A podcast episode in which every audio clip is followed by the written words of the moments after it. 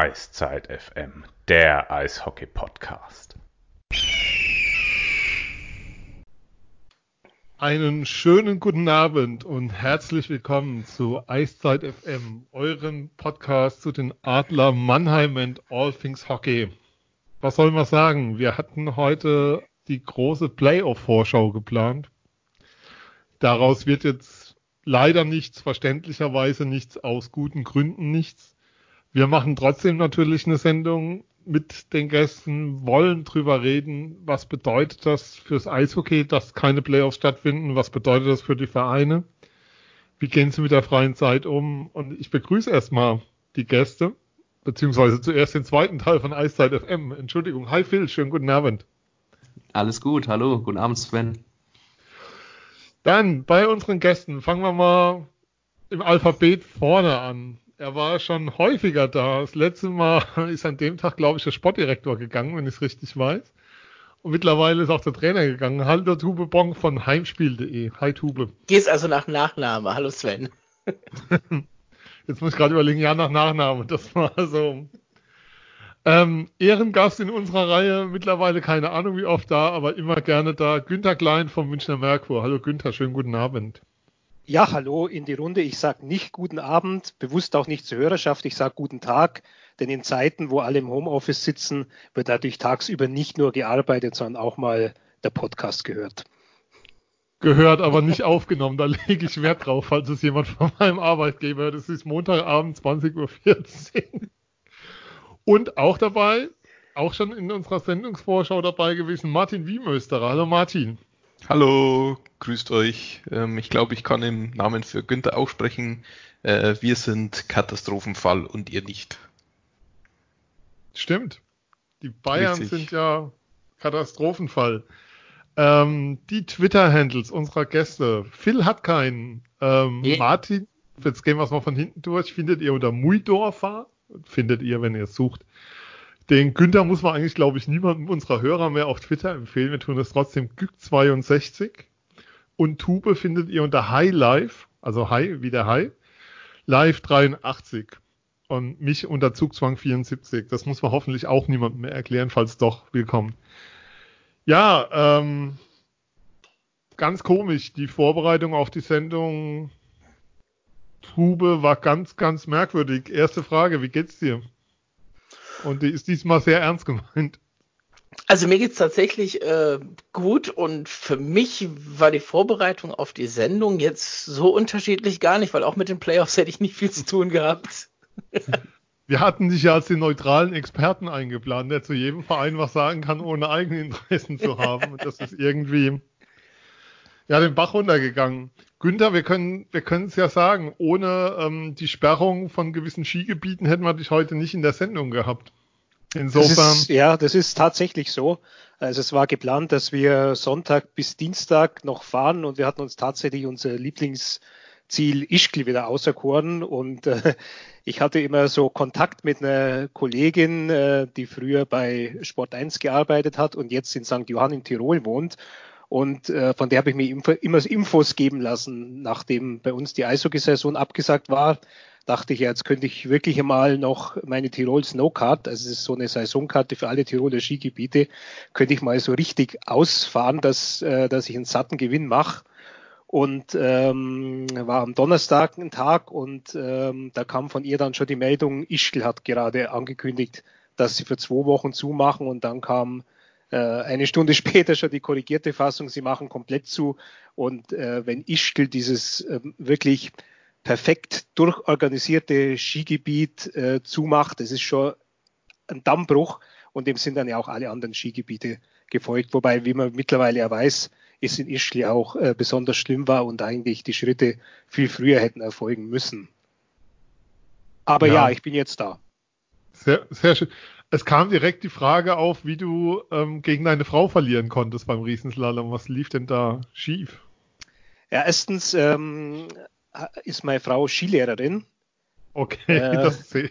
Also sie hat ähm, vor zwei Jahren hat sie ähm, zum Spaß eigentlich so oder um sich selber zu testen die Skilehrerprüfung gemacht. Also das ist mit einigem ähm, Trainingsaufwand verbunden, bis man das tatsächlich schafft und äh, hat voriges Jahr dann um die Zeit auch dann noch so einen äh, Technikkurs bei Felix Neureuter gemacht, der sie dann auch für ihre Kurven gelobt hätte, ja, und ähm, gelobt hat und ähm, mit der Aussage äh, wusste ich jetzt nicht so richtig was anzufangen, als sie mir das mitgeteilt hat. Er hat meine Kurven gelobt.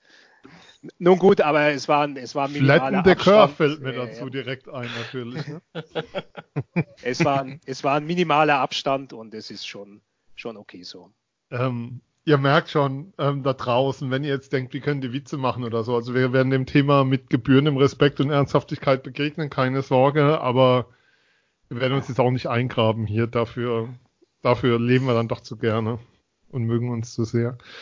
Ähm, Martin, Katastrophengebiet, was heißt denn das eigentlich jetzt mal so von außen gefragt? Zuerst ist es nur mal ein bisschen politisch zu sehen, dass äh, gewisse Entscheidungen ähm, auf höherer Ebene ablaufen können, nachdem hier alles sehr föderal geregelt ist. Ähm, man merkt Auswirkungen dieser Virusgeschichte schon. Also die Supermärkte sind hier alle leer. Ähm, wenn ich jetzt aus dem Fenster schaue, sehe ich, würde es nicht dunkel sein, Berge aus Tirol, äh, in denen Günther normalerweise Ski fährt. Ähm, also der Virus ist nicht so weit weg und äh, auch Ärzte, Krankengymnasten und so weiter machen hier gerade ähm, für die nächsten zwei Wochen zu. Ähm, ja, man macht sich so ein bisschen Sorgen. Ich kenne allerdings noch keinen, der ähm, infiziert ist. Drum muss man mal sehen. Aber es ist das erste Mal, äh, dass Bayern diese Katastrophen-Thematik äh, betrifft. Ähm, insofern ist für alle ein bisschen Neuland, was da auf uns zukommt. Ähm, ja, ähm, sind wir mal gespannt. Phil, jetzt machen wir es doch mal konkret. Du bist ja Volontär bei RonTV, das wissen ja, glaube ich, fast alle unserer Hörer. Eigentlich für Sport zuständig. Jetzt hast du ja eigentlich nichts zu berichten momentan. Wie, wie, was bedeutet das für dich? Mal konkret runtergebrochen. Ja, ein bisschen was zu berichten hatte ich heute schon, äh, ist dann aber tatsächlich hinten runtergefallen, ähm, da Frau Merkel ja ihre Ansprache gehalten hat und das dann äh, live bei RTL ausgestrahlt wurde und äh, unsere Regionalsendung dementsprechend äh, eingestampft wurde und da ist der Sport mit das erste, was hinten runtergefallen ist. Aber ja, klar, ähm, was wäre denn heute gewesen an Sport, wenn ich mal nachfragen darf? Na, wir hatten das, die erste und zweite Bundesliga natürlich ruht. Bis, so, zum, ja. ähm, bis zum 2. April erstmal, ähm, hatten dann den voraussichtlichen Wechsel von Uphof nach, äh, von Karlsruhe nach, nach Köln.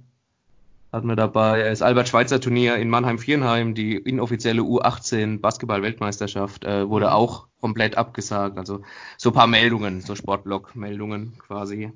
Kurzmeldungen wären da schon mal gewesen. Ähm, ja, aber um auf deine Frage zurückzukommen, es ist natürlich ähm, ein sehr blödes Gefühl, wenn man nicht wirklich seiner Arbeit, seiner Leidenschaft äh, nachgehen kann. Und ähm, man muss aber auf der anderen Seite ist natürlich auch eine Herausforderung. Man muss jetzt sehen, dass man, dass man kreativ wird und ähm, irgendwie anders natürlich über Sport berichtet und auch, wenn es geht, nicht immer mit äh, Hintergrund Corona, wobei das momentan sehr, sehr äh, schwer fällt weil man es irgendwie doch immer wieder an Corona aufziehen muss, gerade wenn man regional ist und äh, ja nicht so weit äh, die, ja, äh, die, die Themen fassen kann.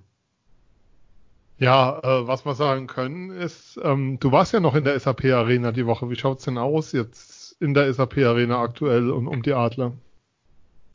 Ähm, ja, die, es Woche. schaut eigentlich aus fast, fast wie immer. Also man, man merkt keinen Unterschied.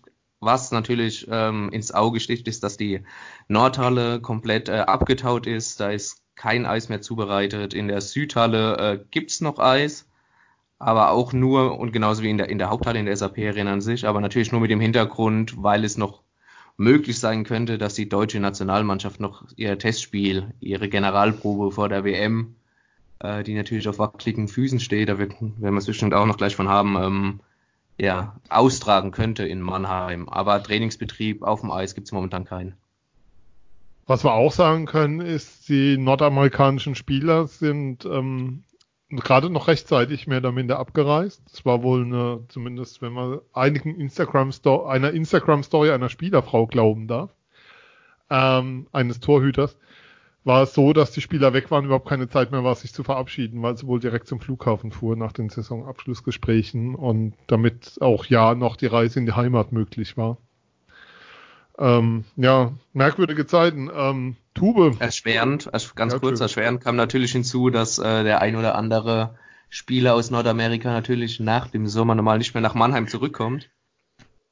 Und jetzt muss natürlich alles ganz schnell, schnell gehen, damit man noch ähm, auf Freitagnacht quasi die Heimreise nach Nordamerika antreten konnte.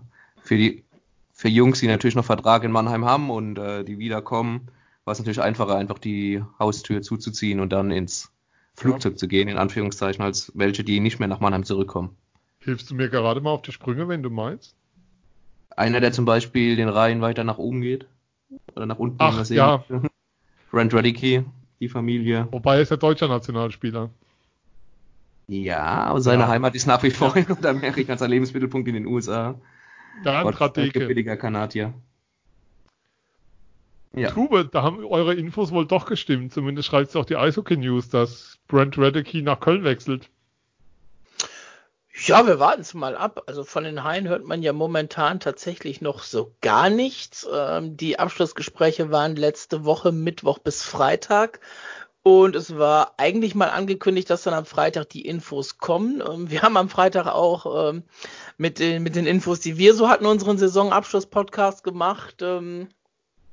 Vielleicht hast du ihn schon gehört, äh, der Name Radicke tauchte da jetzt auch bei den, bei den möglichen Neuen erstmal nicht mehr auf, äh, allerdings auch eher, weil wir auch schon während der Saison halt oft genug drüber gesprochen haben, aber man wird es äh, wohl abwarten müssen. Das Einzige, was bei den Haien soweit wohl fest scheint, und das auch nur, weil es der Donau-Kurier inzwischen berichtet hat, ist, dass Maury Edwards aus, Isa, äh, aus Ingolstadt halt kommt. Ähm, ansonsten steht das alles noch so ein bisschen in den Sternen und auf wackeligen Füßen. Wir sind aber recht optimistisch, dass wir mit unseren Einschätzungen ähm, relativ, also was die Verlängerung und die Abgänge angeht, relativ treffend liegen. Ja, wie ist es denn jetzt? Jetzt mal, ähm, wir haben Mitte März, Günther, und keine Playoffs. Was macht man mit der Zeit? Jetzt mal ganz blöd gefragt, weil du hattest einen Riesenartikel, da würde ich dich auch gerne bitten, nochmal drauf einzugehen, was das für die Vereine heißt, dass keine Playoffs sind. Also bei Spiegel Online sehr ausführlich, sehr detailliert, viel gelernt. Ähm, zum einen, was macht man mit der Zeit und was heißt für die Vereine? Das sind so zwei Ebenen jetzt. Ich weiß, soll man nicht machen, aber ich tue es trotzdem. Ja, ich glaube, die Vereine, die äh, wissen eigentlich selber nicht, wie sie sich verhalten sollen. Also beim, man merkt jetzt bei manchen, die betreiben ihr Business as usual, also es gibt ein paar Personalien, ja, dass äh, Wolfsburg gesagt hat, der geht, der bleibt und so weiter. Äh, Schwenningen hat einen Torhüter aus Schweden verpflichtet, also offensichtlich die Connection des Trainers Niklas Sundblatt. Bei anderen hört man wiederum noch gar nichts. Ähm, ich glaube, die meisten Vereine sind jetzt erst einmal damit beschäftigt, sich überhaupt zu sortieren. Das heißt, A, Personalentscheidungen zu treffen, die normalerweise in ein paar Wochen gefallen wären, weil man ja bei manchen Spielern oder auch bei Trainern äh, sicher noch das Abschneiden in den Playoffs abwarten wollte. Äh, dann heißt es ja auch Kassensturz zu machen. Ja, was äh, haben die, was hat es letztlich gekostet, dass die Playoffs nicht stattgefunden haben? Ähm, man weiß ja auch nicht, ähm, wann überhaupt äh, die neue Saison beginnen kann, ob sie beginnen kann. Äh, wir sind ja ganz am, im Grunde am Anfang dieser, dieser Geschichte, von der wir nicht wissen, wie lange sie sich hinziehen wird. Ja, also äh, man kann jetzt wohl nicht davon ausgehen, dass das mit äh, zwei, drei Wochen und einer Art äh, Ausgangssperre dann erledigt sein wird. Äh, das mit Sicherheit nicht. Also ich gehöre auch zu den vielen Menschen, die wahrscheinlich äh, gerade jetzt momentan täglich den NDR-Podcast mhm. ähm, äh, Coronavirus-Update mit dem Virologen Christian Drosten anhören. Und er hat vor ein paar Folgen gesagt, ähm, man dachte ja zunächst, dass der Sommer äh, diesen Virus so weitgehend erledigen wird, äh, weil die Leute dann ein besseres Immunsystem haben, wenn es wieder wärmer wird. Er hat sich aber inzwischen auch korrigiert und sagt, die Durchinfektion der Bevölkerung, also bis zu 60, 70 Prozent, die erwartet er dann in den Monaten Juni bis August. Ja, und ähm, es sind vielleicht ja gar nicht mal so sehr die Spieler das, das Thema, ja, ob dann, ob dann die Mannschaften gesund sind, sondern ob du einfach ein Umfeld vorfindest, in dem du äh, wieder zu deinem normalen Tagesgeschäft zurückkehren kannst. Und ich glaube, da sind jetzt viele Vereine vorsichtig, warten jetzt erstmal ab und vielleicht ist es sogar ein Vorteil, aus Vereinssicht, wenn du noch nicht allzu viele Spieler unter Vertrag hast. Ja, die meisten schauen ja erst einmal, dass sie ihre deutschen ähm, Spieler für die kommende Saison sicher machen und dann erst schauen sie bei den Importspielern. Und ähm, da hast du möglicherweise jetzt vielleicht außer bei den herausragenden, die wirklich begehrt sind, gar nicht so die große Eile. Also warum sollst du jetzt schon den Vertrag machen?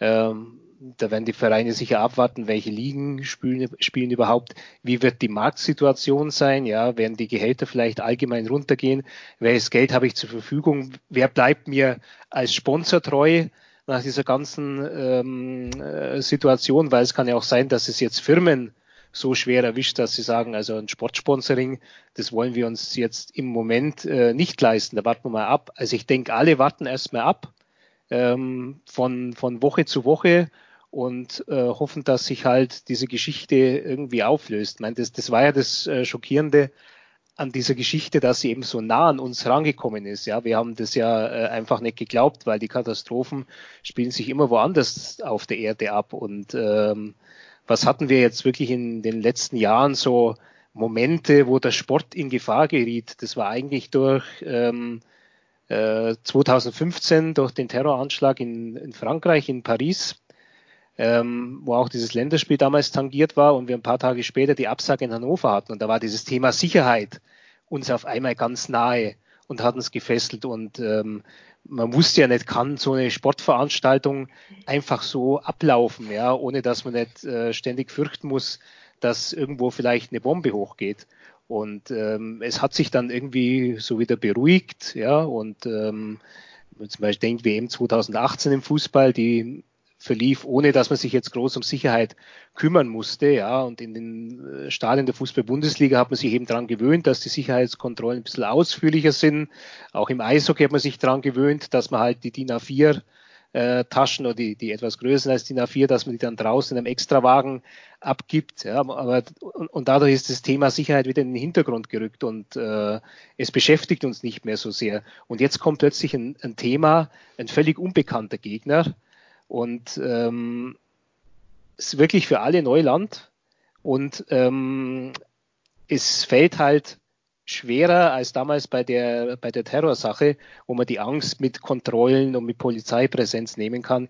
Jetzt fällt es halt schwer, ähm, da irgendwie so eine, eine Maßnahme zu finden, die vertrauensbildend sein könnte, weil die Maßnahme gibt es eben einfach nicht, weil wir den Gegner noch zu schlecht kennen. Ja, zum Thema Ter ähm, Spiel in Hannover damals Absage empfehle ich übrigens den Spiegel von vorletzter Woche, wo die Geschichte eines Polizeifaumanns drin ist, oder des bekanntesten, der auch mit Anis Amri viel zu tun hatte, der, wo auch nochmal erklärt wird, also wo dir sozusagen eigentlich als Nebengeschichte dir erzählt wird, warum damals dieses Länderspiel abgesagt wurde und was davor lag. Ähm, Martin, ich hatte dir damals geschrieben zum Thema Playoffs, ob die nicht irgendwie eine Gelddruckmaschine sind. Und du hast mir dann erklärt, nee, überhaupt nicht. Kannst du das mal ausführen? Ja, äh, es gibt extrem viel Aufwand für jeden Club durch die Playoffs. Ähm, man muss kurzfristig Hotels buchen, was ins Geld geht, äh, weil man nicht unbedingt äh, 30 Plätze in einem Hotel ähm, bekommt ähm, es gibt Städte, in denen es eher wenig Hotels gibt und auch eher kleinere. Ähm, mir schwebt da immer noch die Erinnerung von Iserlohn ähm, von 2015 äh, vor. Da war es relativ schwer, ein äh, Hotel in der Größe zu bekommen und äh, das geht dann natürlich auch ins Geld. Ähm, außerdem muss man kurzfristig ähm, äh, den den Ticketverkauf äh, anschieben. Man hat auch ein gewisses Risiko, ob der Gegner jetzt attraktiv ist und so weiter. Also es ist nicht automatisch gesagt, dass man durch die Playoffs viel Geld gewinnt. Ähm, äh, heute ist im Donaukurier ein Interview mit äh, dem Geschäftsführer des ERC Ingolstadt erschienen, Klaus Gröbner, der hat sich eben dazu auch geäußert, ähm, dass man durch Flüge oder ähnliches ähm, auch gut Geld lässt und äh, Ingolstadt hat deswegen die Erfolgsprämien ähm, auch pro Playoff-Runde eben so gestaffelt, die die Sponsoren dann eben auch her, hergeben, so dass man mit dem Erfolg tatsächlich auch noch was verdienen kann. In Bremerhaven scheint es nicht so zu sein. Da gab es ein interessantes Interview in der Nordsee-Zeitung. Ähm, dort sprach äh, Alfred Brey, der Manager, ja, darüber und meinte, dass da äh, das für, für Bremerhaven das eher ein Verlustgeschäft wäre. Also es gibt viel zu tun in, in der Geschäftsstelle. Ähm, es ist nicht unbedingt die schönste Zeit, aber gleichzeitig ähm, ja doch, weil man sich ja über Arbeit im Erfolgsfall doch eher freut. Und ähm, ja, es ist eine, äh, gerade die Pre-Playoffs sind, glaube ich, eher so ein, so ein äh, Draufzahlgeschäft. Man hat im blöden, blödesten Fall nur ein Heimspiel und ähm, scheidet vielleicht auch noch aus, hat als Gegner ähm, nicht unbedingt einen Lokalrivalen. Gut, in diesem Jahr wäre es für Ingol aus Ingolstädter Sicht anders gewesen, aber Wolfsburg-Nürnberg wäre jetzt für Nürnberg ähm, nicht unbedingt ein Selbstläufer geworden, dass das Stadion voll wäre. Da bist du dann schon ein bisschen ähm, unter Druck und musst schauen, dass du da auf eine Null rauskommst. Ähm, ab dem Viertelfinale, glaube ich, ist das für die Clubs dann einfacher. Aber so automatisch ist ein Playoff kein Selbstläufer. Ähm, kannst du das mal beziffern, so vom Aufwand her, also oder darstellen? Mhm. Wie verändert sich ähm, dann in den Playoffs der Aufwand für eine Geschäftsstelle? Jetzt gerade, du hast ja in Ingolstadt gearbeitet, das ist ja jetzt keine große Organisation, stellt man sich zumindest mal von außen so vor, wenn man hier Mannheim nee. kennt oder so, was die Anzahl der Mitarbeiter angeht. Was bedeutet das? Ähm, also du hast sicher recht, das ist eher eine äh, kleinere Geschäftsstelle. Ähm, dort ist unter der Saison schon jeder gut eingespannt. Und wenn man dann kurzfristig auf ähm, ja, Playoffs oder, oder ein äh, Sonderspiel reagieren muss ähm, oder das nebenbei noch planen muss, dann weißt du schon, was du tust. Ähm, äh, beim ERC war es zum Beispiel der Sonderfall, man hat die, man hat eine Pressekanzel, die reicht auch vollkommen aus unter, dem, unter, unter der Saison, weil dort eben der, die DPA, also die, die Deutsche Presseagentur oder ähnliche Medien unter der Saison selten kommen. Wenn es dann in die Playoffs geht, ähm, dann äh, melden sich viele Medien an, die ansonsten nicht kommen. Deswegen musste man dann zum Beispiel ein Pressegerüst äh, organisieren. Sprich, du musst Angebote einholen, was das kostet.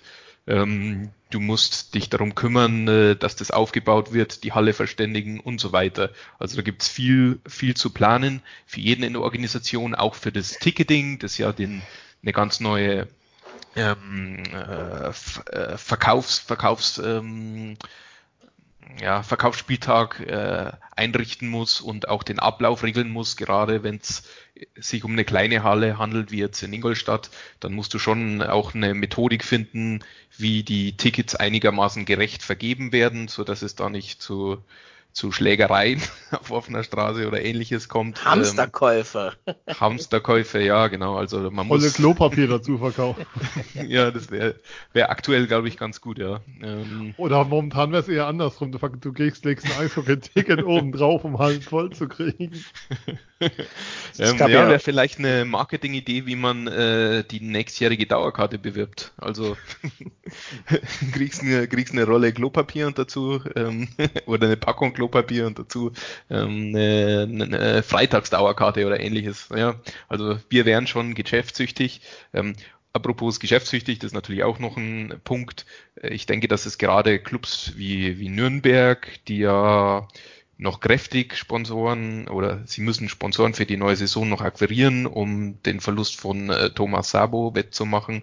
Für die wäre natürlich die Playoffs eine super Plattform gewesen, sich ähm, nochmal zu präsentieren, ähm, Geld, möglichen Geldgebern und äh, so ist es für jeden Club. Also die, die Akquise wird in der nächsten Saison sicher nicht leichter, wie es Günther schon angesprochen hat, ist es ja tatsächlich so, dass auch einige Firmen da jetzt ja, denen geht's nass ein, die sind ein bisschen gebeutelt ähm, und auch vielleicht der ein oder andere bestehende Partner, der ja, dem es nicht so gut geht, ähm, da musst du erstmal schauen, dass du de, den Etat hältst. Noch dazu kommt äh, das Problem mit der Berufsgenossenschaft, also die erhöhten Zahlungen an die Berufsgenossenschaft und die, naja, bisher nicht zustande gekommene Verpflichtung eines Ligasponsors. Das sind auch ähm, Sachen, die dazu führen, dass äh, im nächsten Jahr die Kasse nicht unbedingt dick ist. Deswegen kann ich mir schon vorstellen, dass es äh, ja, dass das aktuell so ein bisschen das Kraut fett macht. Vor allem, wenn du mal schaust, was jetzt damit, äh, wenn, wenn du dich schon frühzeitig für die Playoffs qualifiziert hast, nehmen wir jetzt mal das Beispiel Straubing. Ist eine ist eine super Erfolgsgeschichte. Sie haben frühzeitig die Playoffs erreicht. Natürlich sind die Spieler umworben. Sie haben es geschafft, einige zu halten, was natürlich nicht günstig ist. Hättest du jetzt gewusst, dass du ähm, zumindest zwei, wahrscheinlich drei Heimspiele in den äh, Playoffs nicht hast, dann fehlt dir eine Stange Geld. Also ich würde mal sagen, für so ein Stadion mit der Kapazität 5000 wirst du sicher eine selbst, äh, sechsstellige Summe da einnehmen ähm, bei einem Heimspiel pro Heimspiel. Also da geht dir dann schon eine Stange Geld ab, gerade im Vergleich mit den äh, Gesamtetat, den diese Teams ansonsten haben. Ähm, da macht das das Kraut schon fett und es kann so ein bisschen zu, zu einer Bredouille führen. Und äh, deswegen ja, gibt's ja auch diese Diskussionen aktuell rund um ähm, Hilfen von staatlicher Hand. Ähm, den bin ich allerdings ein bisschen, ähm, ja, kritisch gegenüber. Dem stehe ich ein bisschen kritisch gegenüber. Warum? Ich ähm, auch, deswegen interessiert ja, mich der Grund. Ja, also äh, man muss ja sagen, die, die, die Eishockey-Clubs werden ja schon von, von äh, städtischer Seite ähm, ordentlich gesponsert in der Regel, äh, sei es die Sparkasse beispielsweise, die ja auch so ähm, ja, von öffentlicher Hand ähm, ist. Ähm, dann kommt noch dazu, dass äh, einige Teams hin und wieder mal Kosten erlassen worden sind. Ich glaube, bei Düsseldorf war das zum Beispiel bei der Halle mal der Fall, als es der DG nicht so gut ging. Und dann gibt's halt auch noch diese leidige Strategie, dass man die Spieler im Sommer zum Stempeln schickt, obwohl es eigentlich längerfristige Verträge sind. Es gibt einige Clubs, die das nicht machen, ähm, andere handhaben es aber nach wie vor so. Das ist zwar legal, aber sicher nicht die feine Tour. Und wenn du gerade weil auch viele Eishockeyspieler jetzt nicht unbedingt am Hungertuch nagen. Und äh, wenn du jetzt wiederkommst und nach Unterstützung bettelst und noch mehr willst, ich weiß nicht, ob das so, so cool ist und ähm, ob da auch an jedem Standort, ähm, also es muss jeder Standort äh, selbst beantragen, ähm, ob da der, ja, die zuständige Stelle dann auch mitspielt. Also da bin ich eher ein bisschen so skeptisch. Ja, ähm, deckt sich ein Stück weit mit meinen Gedanken dazu. Ähm, ich höre auch immer viel von Solidaritätsforderungen an die Gemeinschaft und meine Frage, Phil, ich gebe es einfach mal an dich rüber. Wir haben es ja auch im Fußball die große Diskussion. Herr Watzke hat sich ja da am Sonntag schön geäußert. Ähm, aber meine Frage ist immer, wenn wir über Solidarität reden, reden wir nie über die Spieler und reden immer über Leute. Also mir geht's so, ich weiß, wenn ich in die SAP-Arena in den Presseraum gehe, da bin ich, gehe ich an fünf Leuten vorbei, die das ähm, neb nebenberuflich ja abends einfach machen, um sich da mit Geld zu verdienen, jetzt keine Tätigkeit haben die nächsten Monate. Und wenn wenn es um Solidarität geht, dann sind meine Gedanken eher bei denen. Ähm, aber warum wird dann nicht irgendwie mal über die Spieler diskutiert? Im Sinne, dass die Spieler vielleicht. Dass die Spieler, also, also das Thema muss ja auch mal sein, die Frage, weiß ja, alles drumherum bricht zusammen und ähm, die, die eigentlich das, noch mit das meiste Geld mitnehmen, also da gibt es natürlich auch gewaltige Unterschiede innerhalb der Liga, das ist mir sehr wohl bewusst.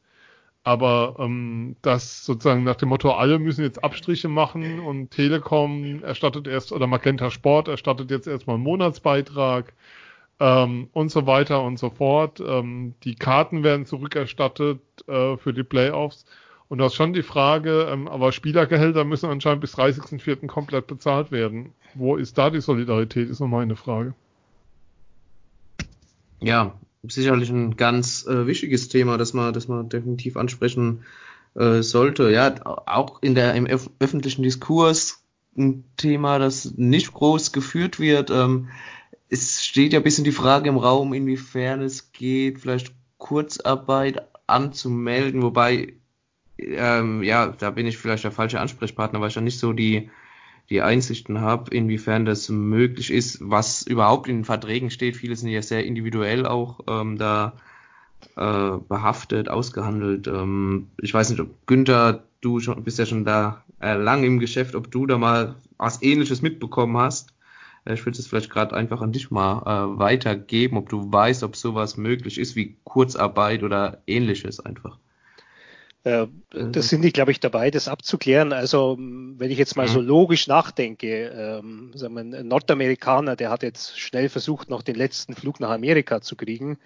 Also, der stellt jetzt seine Arbeitskraft hier ja auch nicht zur Verfügung. Also, wie soll jetzt bei dem Kurzarbeit funktionieren? Ja, Kurzarbeit würde jetzt zum Beispiel nur funktionieren äh, bei den Spielern, die ohnehin da sind. Wenn du sagst, ja, wir machen jetzt dann aber schon, fangen mit dem mit der Vorbereitung für die neue Saison an. Äh, also du verlangst von den Spielern, dass sie ihre Trainingsleistung erbringen.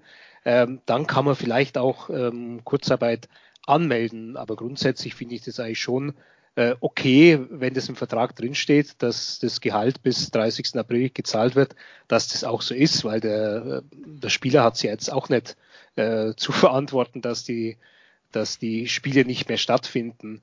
Äh, er hat ja dann, äh, wenn sein Verein für die Playoffs qualifiziert war, das Seine dazu beigetragen, also sein Teil der arbeitsvertraglichen Leistung ja dann wohl auch zur Zufriedenheit ähm, des Vereins erbracht, dass man da spielen kann. Ähm, zum Beispiel staatliche Hilfen im Eishockey, die kennen wir eigentlich sehr wohl, nämlich dann, wenn ein Verein Insolvenz anmeldet, was ja schon hin und wieder vorgekommen ist, dann springt ja in der Regel das Arbeitsamt ein.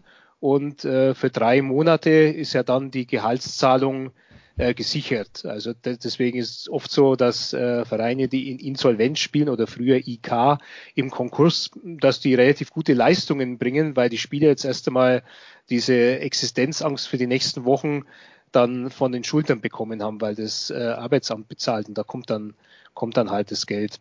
Na, ich, ich fürchte halt, dass, dass der Fußball ähm, seine Stimme erheben wird, weil er so unglaublich wichtig ist. Ja, und wenn man jetzt heute diese äh, Pressekonferenz der DFL ähm, mitverfolgt hat, äh, die haben das natürlich alles entsprechend dramatisiert.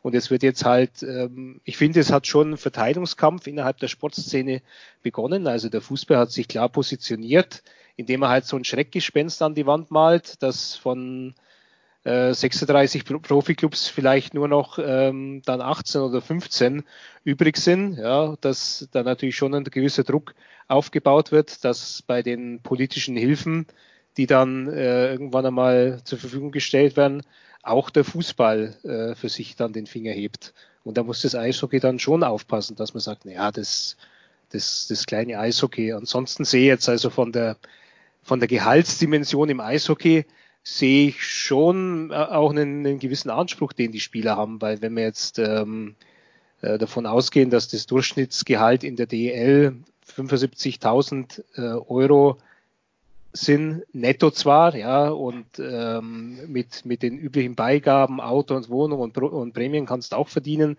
aber trotzdem, wenn ich es jetzt halt in Relation setze, auch im Basketball, wird mehr verdient. Im Handball kenne ich jetzt nicht so die Zahlen, aber ich denke, die werden auch so ungefähr in der Dimension sein.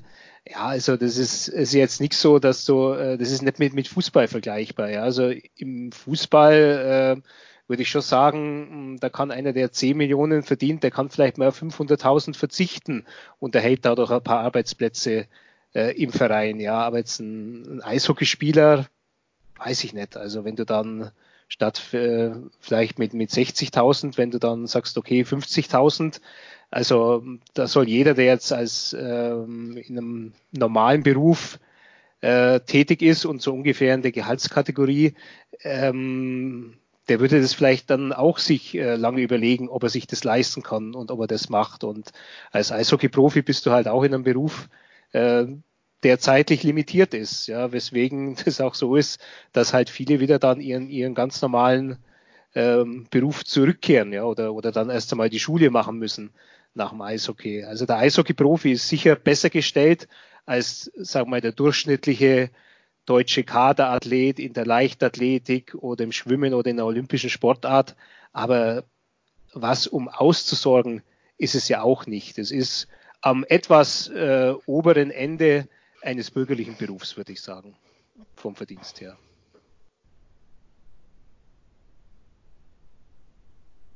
Habe ich euch totgeredet? Nein, ich habe mich stumm gestellt. Das, das, Das also, ist wieder die clevere Sven, Methode. Sven, Sven, hat gerade sein, Sven hat gerade seinen Gehaltszettel geholt und geschaut, was er verdient.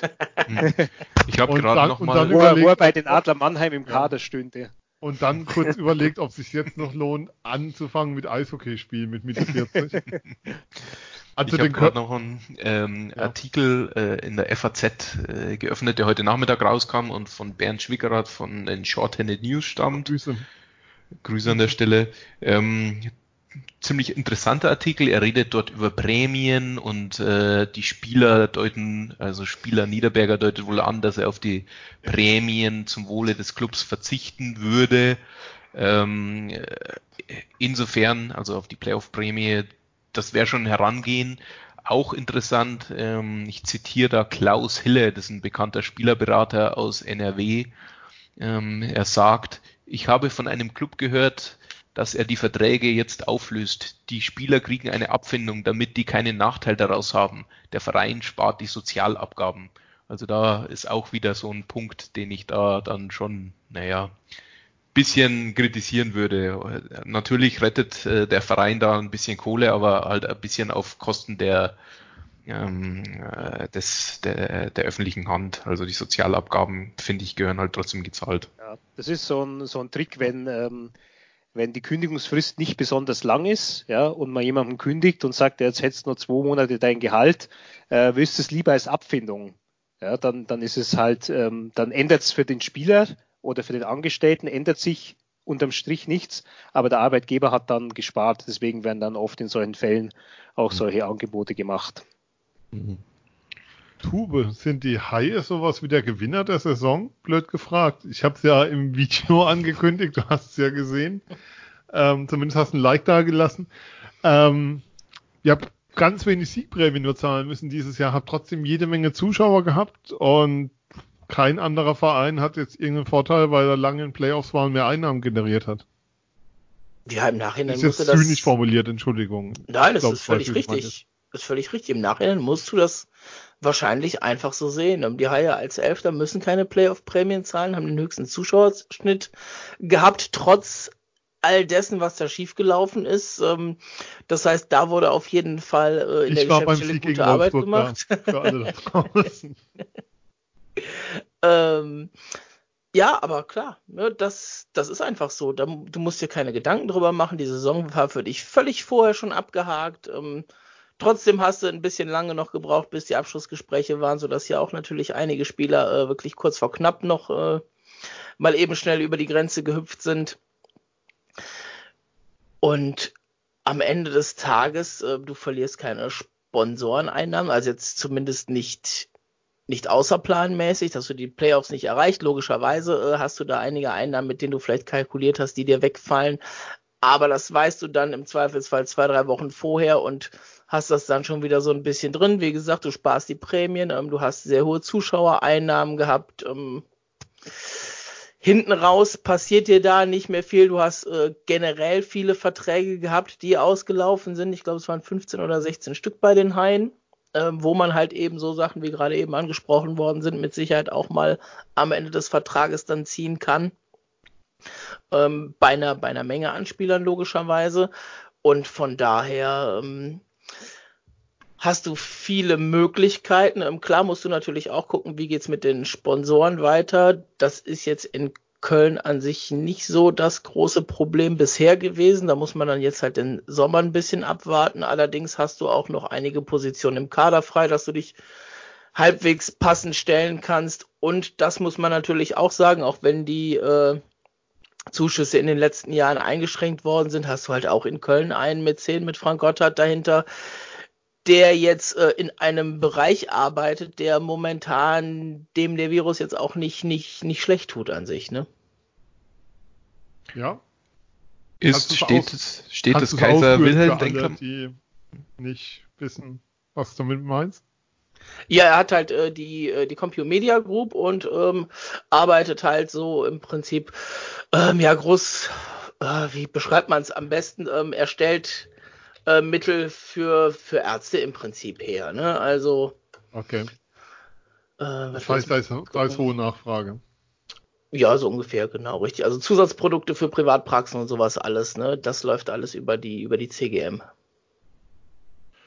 Günther, ich würde gerne nochmal auf den Punkt eingehen, ähm, weil wir haben, wir reden jetzt natürlich über die DL und die Spitzenvereine und Durchschnittsgehälter. Aber was bedeutet, es gibt, die Absagen gehen ja runter bis in die, bis in die untersten Ligen, aber was bedeutet das so DL2, ähm, auch Oberliga? Du hast jetzt dieses Jahr keinen Aufsteiger zum Beispiel. Ähm, die Vereine trifft es ja deutlich härter, nehme ich jetzt mal an. Ja, klar, wobei die halt auch äh, mit den Playoffs äh, das gleiche Problem haben. Die wissen ja nicht, was, was sie da tatsächlich einkalkulieren können ähm, was, was denn in Kassen, Kasse kommt, gerade jetzt, äh, wenn man diese Oberliga nimmt, die ja dann äh, zunächst mhm. Süd und Nord getrennt für sich spielen und dann ganz am Ende der Saison ab einem Achtelfinale zusammenkommen, ja, was äh, halt auch mit, mit sehr hohen Kosten verbunden ist, weil immer ein Südclub äh, in einen Nordclub zum Nordclub reisen muss und äh, umgekehrt der Nordclub dann dann eben in den Süden. Wer denkt, voriges Jahr das Finale war Landshut gegen die Tilburg Trappers. Also ähm, das sind natürlich schon immense ähm, Kosten, die da entstehen. Ähm, ja, die Gehälter ähm, sind in der Oberliga jetzt natürlich sicher nicht so hoch. Also bei manchen Clubs ist es sicher so, dass die damals bei der Einführung des Mindestlohns darauf achten mussten, äh, dass sie da die Voraussetzungen erfüllen. Ja, also dass, äh, wenn man die, den ganzen Aufwand, Training, Fahrten und so, wenn man den rechnet und Spieler verdient dann ähm, 600 Euro zum Beispiel, ob sich das dann ähm, im Stundenschnitt ähm, dann auch überhaupt mit der, mit der Gesetzgebung, die da in Kraft getreten ist, noch verträgt.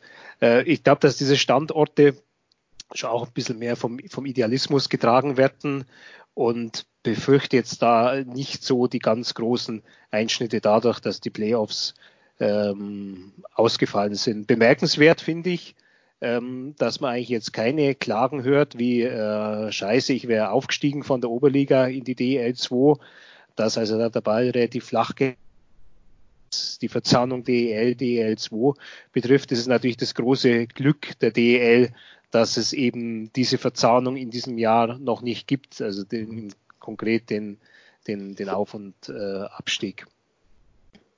Und so jetzt, wenn man ganz unten in die Klassen runtergeht, also ich, so Landesverband, äh, ich glaube, das, das spielt jetzt keine, keine Rolle mehr, dass äh, die Saison vielleicht ein bisschen zu früh zu Ende gegangen ist. Die endet ja in, in, um die Jahreszeit sowieso so nach und nach. Also die, ähm, die klingt dann aus und das sind jetzt die meisten Vereine sind jetzt nicht mehr in einem ernsthaften Spielbetrieb. Ja, äh, Phil Günther hat es gesagt. Im Nachhinein muss man ja sagen, Eishockey war der Vorreiter. Kann man Gernot Trippke war Samstag im Sportstudio, war zwar kein Publikum, aber durfte trotzdem zuschauen bei der Runde. Ähm, Wie war denn eigentlich an der Torwand? Ich habe das, das habe ich mal gespart. Das habe ich ehrlicherweise auch nicht. Jemand von euch? Nein. Nein. Aber man hat in der Sendung schon gemerkt, welchen Stellenwert Eishockey hat. Aber ähm, dadurch, dass die Liga als sozusagen der First Mover war, kann man davon ein Stück weit vielleicht was mitnehmen. So will nicht sagen Sympathiewert, aber doch ein Stück weit Achtung. Und ja, Günther hat ja auch gesagt, man hat noch keine Verzahnung, die natürlich ein Vorteil war. Man musste reagieren, weil die Playoffs waren, aber sozusagen zum Glück gezwungen ein Stück weit. Äh, ja gut, äh, die, die DL hätte schon sehr gerne die, die Playoffs ausgespielt. Ne? Das ist ja keine Frage, weil es ja, wie wir auch gehört haben, um, um finanzielle Sachen geht, um Sponsoring geht, etc. pp. Ähm, aber klar, im Nachhinein kann man sich jetzt natürlich auch gut positionieren und sagen, wir sind, wir sind der Vorreiter. Mal eine Sache, wo, der D, wo die DL tatsächlich mal Vorreitercharakter hat. Ähm, ja, äh, viel mehr, aber du, du, hast ja schon alles angesprochen. Ich meine, ähm, man hat im Sportstudio gemerkt tatsächlich, welche Stellenwert doch das Eishockey dann hat äh, bei den Sportkollegen. Ähm, der Fußball hat doch dann einen deutlich größeren, ich meine, das ist ja auch kein Geheimnis. Und ähm, ja, Vorreiterrolle, wie gesagt, äh, sie hätten es sicherlich gerne gespielt. Jetzt kann man im Nachhinein natürlich gern sagen, äh, die Gesundheit geht vor, aber ähm, ja, sicherlich als Sympathieträger nicht schlecht, ja. Weiß das eigentlich jemand von euch? Ich weiß, Magenta Sport war, hat die Eisbären vier Wochen begleitet oder drei Wochen für so eine Doku, die zum Viertelfinale erscheinen sollte. äh, die ja auch schon kräftig beworben wurde im Umfeld der DL. Weiß jemand von euch, ob die trotzdem erscheinen wird? Okay. Ich, ich gehe jetzt einfach mal fest von aus. Ich meine, du hast ja auch Kosten, die da gelaufen sind bei der Produktion und wäre ja blöd, wenn du das Produkt dann nicht präsentierst. Aber du kannst es ja ein bisschen umschneiden, genau. ähm, so dass es unabhängig jetzt von den Playoffs ist. Ähm, du musst halt eine neue Geschichtsidee hinter der Reportage finden. Dann kannst du die auch im, im, äh, im Frühjahr bringen. Ja. Also, dass man die dann trotzdem jetzt zeigt und das dann als Mehrwert nochmal ja, weil, weil sie sollte ja so ein Stück weit, glaube ich, so ein Aufhänger sein. Tube hat das ja mit Unterhain ähm, die Saison gehabt in Köln. Gibt es eigentlich noch eine dritte Folge oder war es das jetzt? Das ist eine gute Frage. Das ist ungefähr genauso wie die äh, Spielerverträge, äh, hört okay. man dazu momentan nichts. Äh, ich habe mal aus dem Umfeld gehört, dass die dritte Folge jetzt tatsächlich wegfallen soll. Am Ende hinten raus. Ähm, aber es war ja generell schon als so ein äh, Zwischendurch-Ding immer geplant, was keine festen, festen Veröffentlichungszeitpunkte hat. Aber so wie es gelaufen ist, ähm, es würde mich nicht wundern, wenn man es unter den Tisch fallen lässt und man nie wieder was davon hört. Okay. Ähm, ja, weil was wir schon noch haben, ja, ist natürlich einfach Thema jetzt. Wie geht's weiter? Was betrifft die Vereine? Ähm, Gibt es hier irgendjemand im Raum, der glaubt, dass es eine WM geben wird dieses Jahr? Nein. Nein. Nein. Also Nein. wir haben ja ähm, der Kollege Schwickerath, wir zitieren ihn wieder, hat ja im Rahmen seines FAZ-Artikels rausgefunden, ähm, dass sich der internationale Verband gegen den Ausfall versichert hat. Insofern ist da wohl auch der Druck dann dieses Jahr nicht so groß. Bei den Vereinen ist sowas ja schwierig, weil wie willst du dich da denn versichern? Ähm, ich glaube bis zu 22 Millionen hat er genannt als Summe, die da sozusagen im Raum steht. Ähm, ja, aber die Frage ist jetzt schon, Günther, ich gebe es mal dir, was, was heißt das? Wie geht's, wie kann es weitergehen?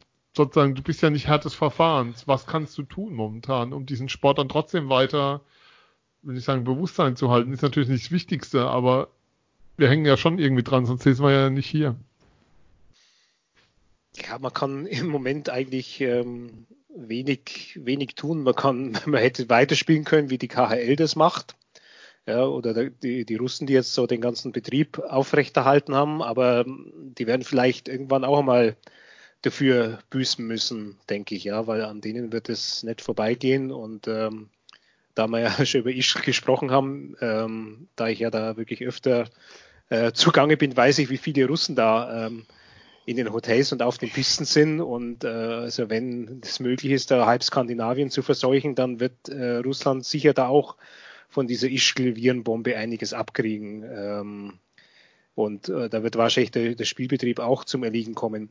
Äh, ich sag mal, Eishockey hat noch relativ Glück im Unglück, ja, weil, weil die Saison jetzt halt wirklich schon in der Endphase war und die, die Weltmeisterschaft ähm, obwohl sie ja für Sport 1 zum Beispiel von den Quoten her das absolute Zugpferd ist. Ja, ich glaube, es ist trotzdem, wenn das wegfällt, etwas, das man dann noch verkraften kann. Weil es ist halt schon im Mai, wo normalerweise die Konkurrenz durch andere Sportarten äh, sehr stark ist, wo du Fußball mit, den, mit, mit der Entscheidung hast. Äh, jetzt hat das Eishockey eben Zeit, sich, sich vorzubereiten. Also es wird halt jetzt dann äh, halt einen Monat oder sechs Wochen früher eingetreten als sonst, dass man weniger über Eishockey spricht. Aber das Patientrezept gibt es im Moment äh, einfach nicht. Man muss abwarten, ähm, zum Beispiel, wie, wie ist es überhaupt in der NHL? Ja, wie wird, auf welchen, auf welchen Modus wird die sich einigen, ähm, wie sie die Saison zu Ende bringen oder ausklingen lassen? Äh, was wird mit dem Draft sein? Ähm, wird auch spannend. Äh, Ganz kurz, die, die NFL hat heute bekannt gegeben, der Draft wird ohne Zuschauer stattfinden. Ja, das, ja. ja, ist vielleicht auch die Frage, ob es überhaupt Sinn macht, da die Spieler ja. äh, rüberzuholen oder ob ja. du das alles dann ähm, halt halt virtuell machst. Ja, ähm, sprechen die Spieler halt mit den Vereinen dann irgendwie über Skype und und äh, da machst halt dann die, die, die Lotterie in einem Studio. Ja, also ob jetzt, sage jetzt mal, äh, das ist nicht relevant letztlich, ob dann der Spieler da drüben ist, äh, äh, dann, wenn er, wenn es heißt, äh, Detroit Red Wings, Moritz Seider, er dann ergriffen aufsteht äh, und äh, paar Interviews gibt und sich das Trikot anzieht. Aber wir also brauchen also auf das Jake. kann man auch verzichten. Genau. ja, den, den braucht ihr natürlich und der war, der war auch sensationell, ja. Und ihr wollt natürlich, dass er Tim Stützle willkommen heißt dann ja, bei den Detroit. Da, das Red wäre Wings. dann ein anderes Gesicht, das können wir da jetzt schon sagen. Ja. Äh, das Eishockey muss äh, sicher einen Weg finden, sage mal, um, um eine Option für junge Spieler zu bleiben. Weil das ist jetzt natürlich eine Gefahr. Jetzt stell dir mal vor, du kannst ein Jahr lang kein Eishockey spielen. Ja, der Nachwuchs, den du da verlierst, den kriegst du nicht, nicht wieder. Ja, erstens verliert, äh, verliert der Nachwuchsspieler ein wichtiges Jahr in seiner Entwicklung, weil einfach jedes Jahr verdammt wichtig ist und er da unglaublich viel lernen kann. Also wenn jetzt die ganze Welt ein Jahr lang nicht Eishockey spielen könnte, dann wird ja das Niveau irgendwann einmal sinken. Das kann man sich fast ausrechnen, weil die, dann die Ausbildung schlechter ist. Also da sehe ich ein, ein, grundlegendes Problem, dann einfach die jungen Spieler bei der Stange zu halten, weil sie vielleicht dann das, das Interesse verlieren. Ja, dann wird die, wird die Ausrüstung zu klein, dann sagen die Eltern, ja, wer weiß, was sonst da alles kommt. Also da investieren wir nicht mehr in den Sport. Äh, ansonsten, ja, irgendwie halt schauen, wenn es irgendwie geht, dass man geregelt in die neue Saison kommt und äh, hoffen, dass alles gut geht. Also das Eishockey selber hat da relativ wenig Handlungsfähigkeit. Es hat, es hat sich richtig verhalten jetzt und weil du den Spiegel von vor zwei Wochen zitiert hast oder von letzter Woche jetzt den, den aktuellen.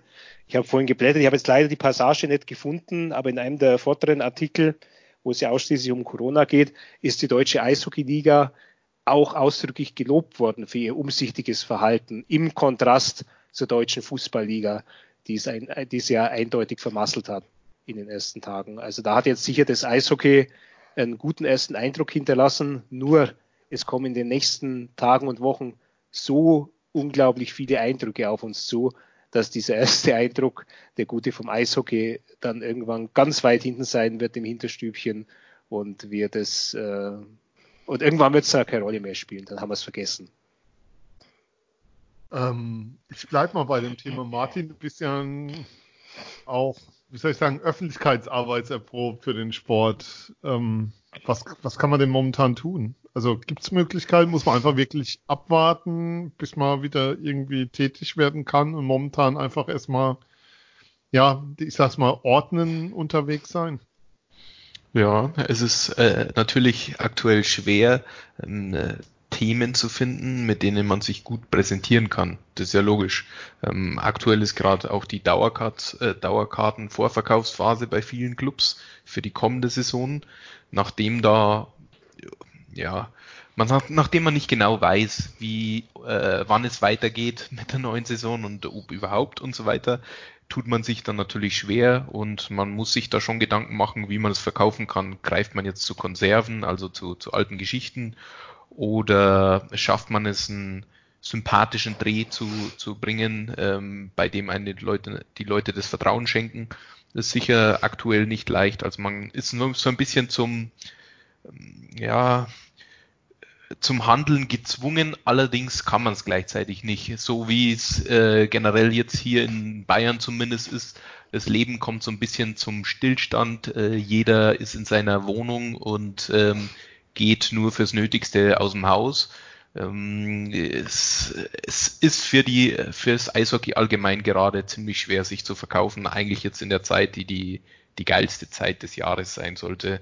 Drum muss man dann schon findig sein. Ähm, mir tut's auch ein bisschen leid für die ähm, Kollegen der Eishockey News, die jetzt da das Sonderheft rausgebracht haben ähm, und das jetzt eigentlich für die für die Cuts ist, sofern man nicht äh, zu den naja, Kurzzusammenfassungen der, der Spieler, wie eine Saison gelaufen ist, ähm, falls man nicht für das interessiert.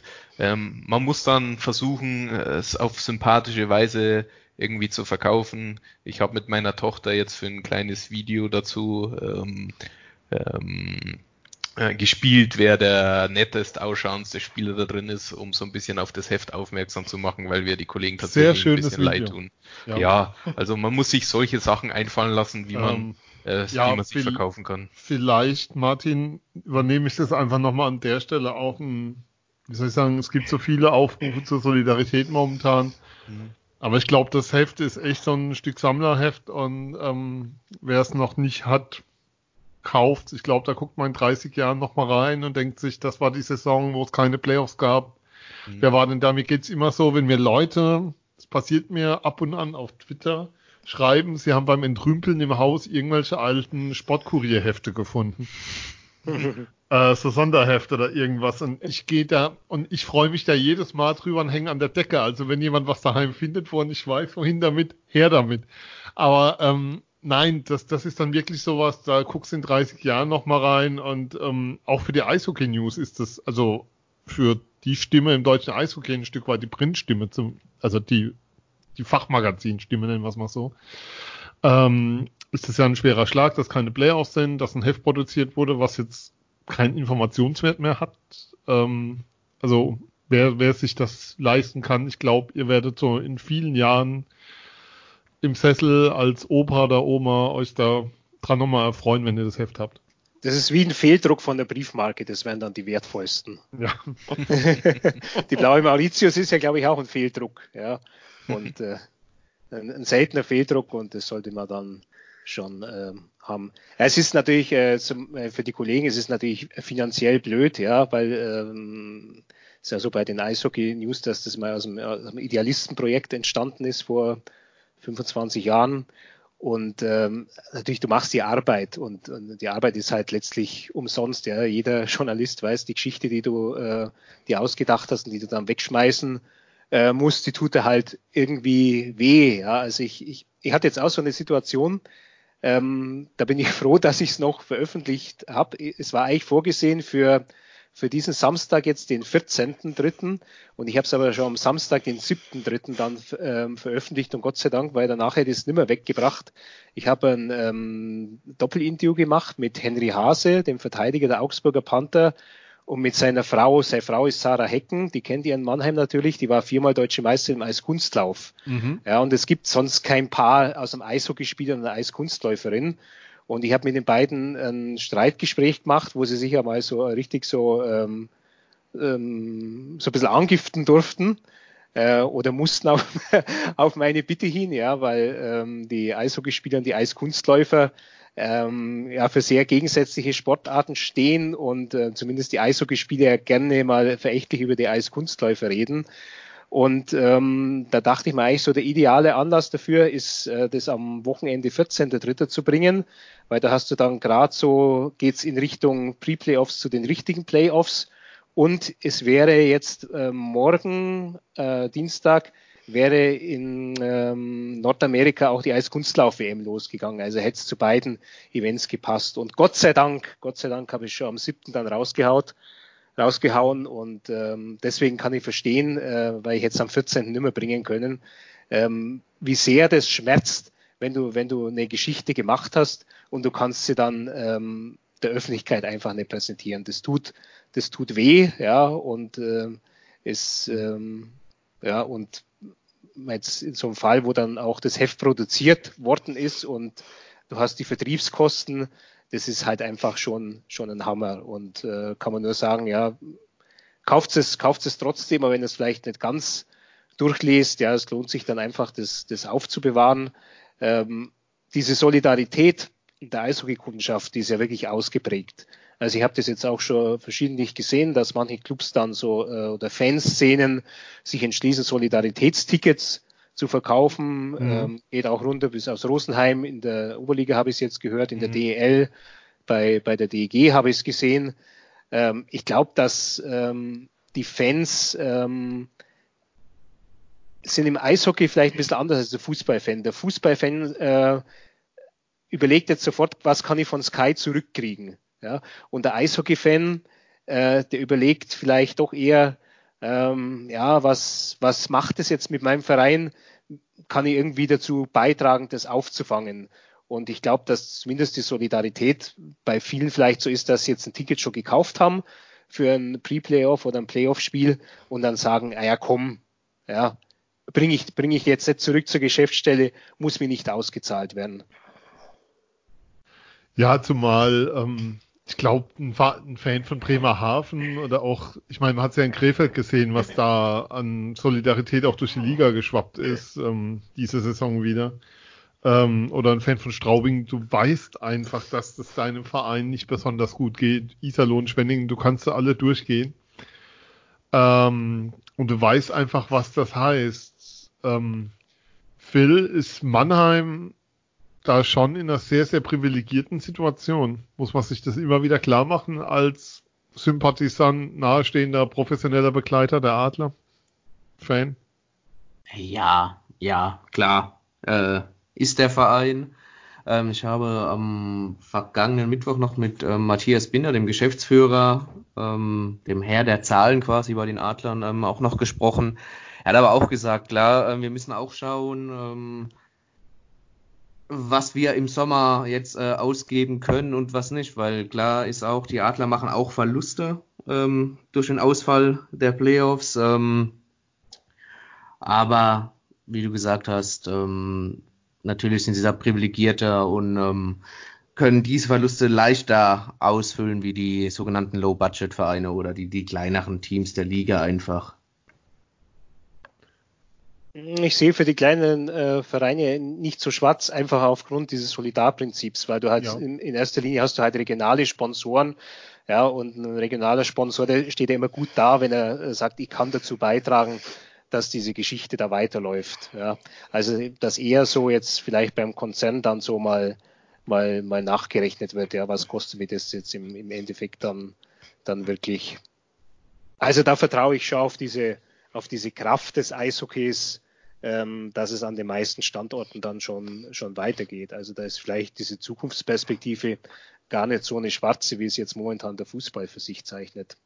Aber wenn man ja sieht, die Abhängigkeit des äh, Fußballs von den Fernsehgeldern, ja, das ist jetzt auch äh, mal wieder deutlich geworden, warum die so in Saus und Braus leben. Eben einfach, weil halt ähm, bei so einem Mittelverein, ich nehme jetzt mal den FC Augsburg, beim Etat von 95 Millionen Euro ähm, kommen halt durch das Fernsehen schon fast äh, 55 Millionen rein. Ja, und im, im Eishockey ist es halt so, dass diesen prozentualen Anzahl, Anteil die Zuschauereinnahmen betragen und es ist jetzt eben ein, ein Teil dieser Zuschauereinnahmen weggefallen. Aber es äh, es ist, ist ja trotzdem noch so, dass äh, da ja die, die alle für die Lizenzprüfung mal mit der Hauptrunde kalkulieren müssen, dass ja ähm, zumindest dieser Grundstock der Kalkulation dann auch ähm, erfüllt worden ist, in der Regel. Ja, ähm, das, nee, das Thema ist einfach, dass es natürlich auch Firmen schlecht gehen wird. Und wenn du sozusagen das auf viele Schultern verteilst, dann, dann wird es auch spannend. Also, wie soll ich sagen, ich glaube, es wird halt auch Sponsoren treffen. Und zwar, ähm, also diese, wir können es ja momentan noch gar nicht absehen, was da kommen wird. Und das, deswegen ist es auch so ein bisschen Stochern im Nebel, was wir da einfach tun. Aber ich glaube, man kann Folgen an einigen Stellen schon schon sehr deutlich benennen. Ähm, Rosenheim spricht übrigens von 130.000 Euro, die des Playoffs fehlen würden, durch, durch das Wegfall der Playoffs fehlen würden. Das ist so eine Zahl, die kommt mir jetzt zu hoch vor, aber ja gut, sie haben ja. eben, weil sie davon ausgehen konnten, dass sie Playoffs spielen, noch zwei Spieler nachverpflichtet. Mhm. Ähm, sie ja, haben praktisch hatten, die Playoff-Einnahmen schon vorweggenommen. Ähm, ist ein ist dumm gelaufen, würde ich sagen. Ich werde mir, nachdem ich aus der im Landkreis Rosenheim auch wohne, werde ich mir so ein Solidaritätsticket kaufen, weil ich jetzt nicht sagen würde, die haben das einfach ähm, dreist gemacht, sondern sie mussten damit rechnen, dass sie Playoff spielen und ähm, äh, das ist für Rosenheim, also wer schon im Rosenheimer Stadion war, mhm. ähm, der weiß, dass dazugeht. Also das ist so ein das Ding hier in der Region. Man geht hier sehr gerne zum Eishockey, man erlebt hier was und äh, wenn man, äh, also da, da gehen die Tickets auch weg wie, wie, wie heiße Semmeln. Ähm, da, da greift man zu. Also äh, außerdem, wie, wie schon angesprochen, ist es für, für den einen oder anderen Sponsor ähm, nicht so leicht. Da ist es schon, schon richtig, dass, ähm, dass man da jetzt so Zahlen nennt, vielleicht auch ein bisschen vorbeugend äh, auf das, was jetzt dann kommen wird, äh, wenn es äh, der ein oder andere bestehende Sponsor sein ähm, Sponsoring ja, einstellen müsste oder wenn äh, die Akquise nicht so gut läuft, was womit zu rechnen ist. Also das äh, ist schon gut, wenn man sehr konservativ plant und auch vielleicht eher ähm, konservative Zahlen nennt. Weil es gibt ja so eine Zahl auch in der DEL. Ne? Also äh, Stefan Adam, der Geschäftsführer von der DEG, der hat es ja im Express gesagt, dass der DEG durch dieses Playoff aus jetzt mit allen Konsequenzen ungefähr 750.000 Euro fehlen werden am Ende.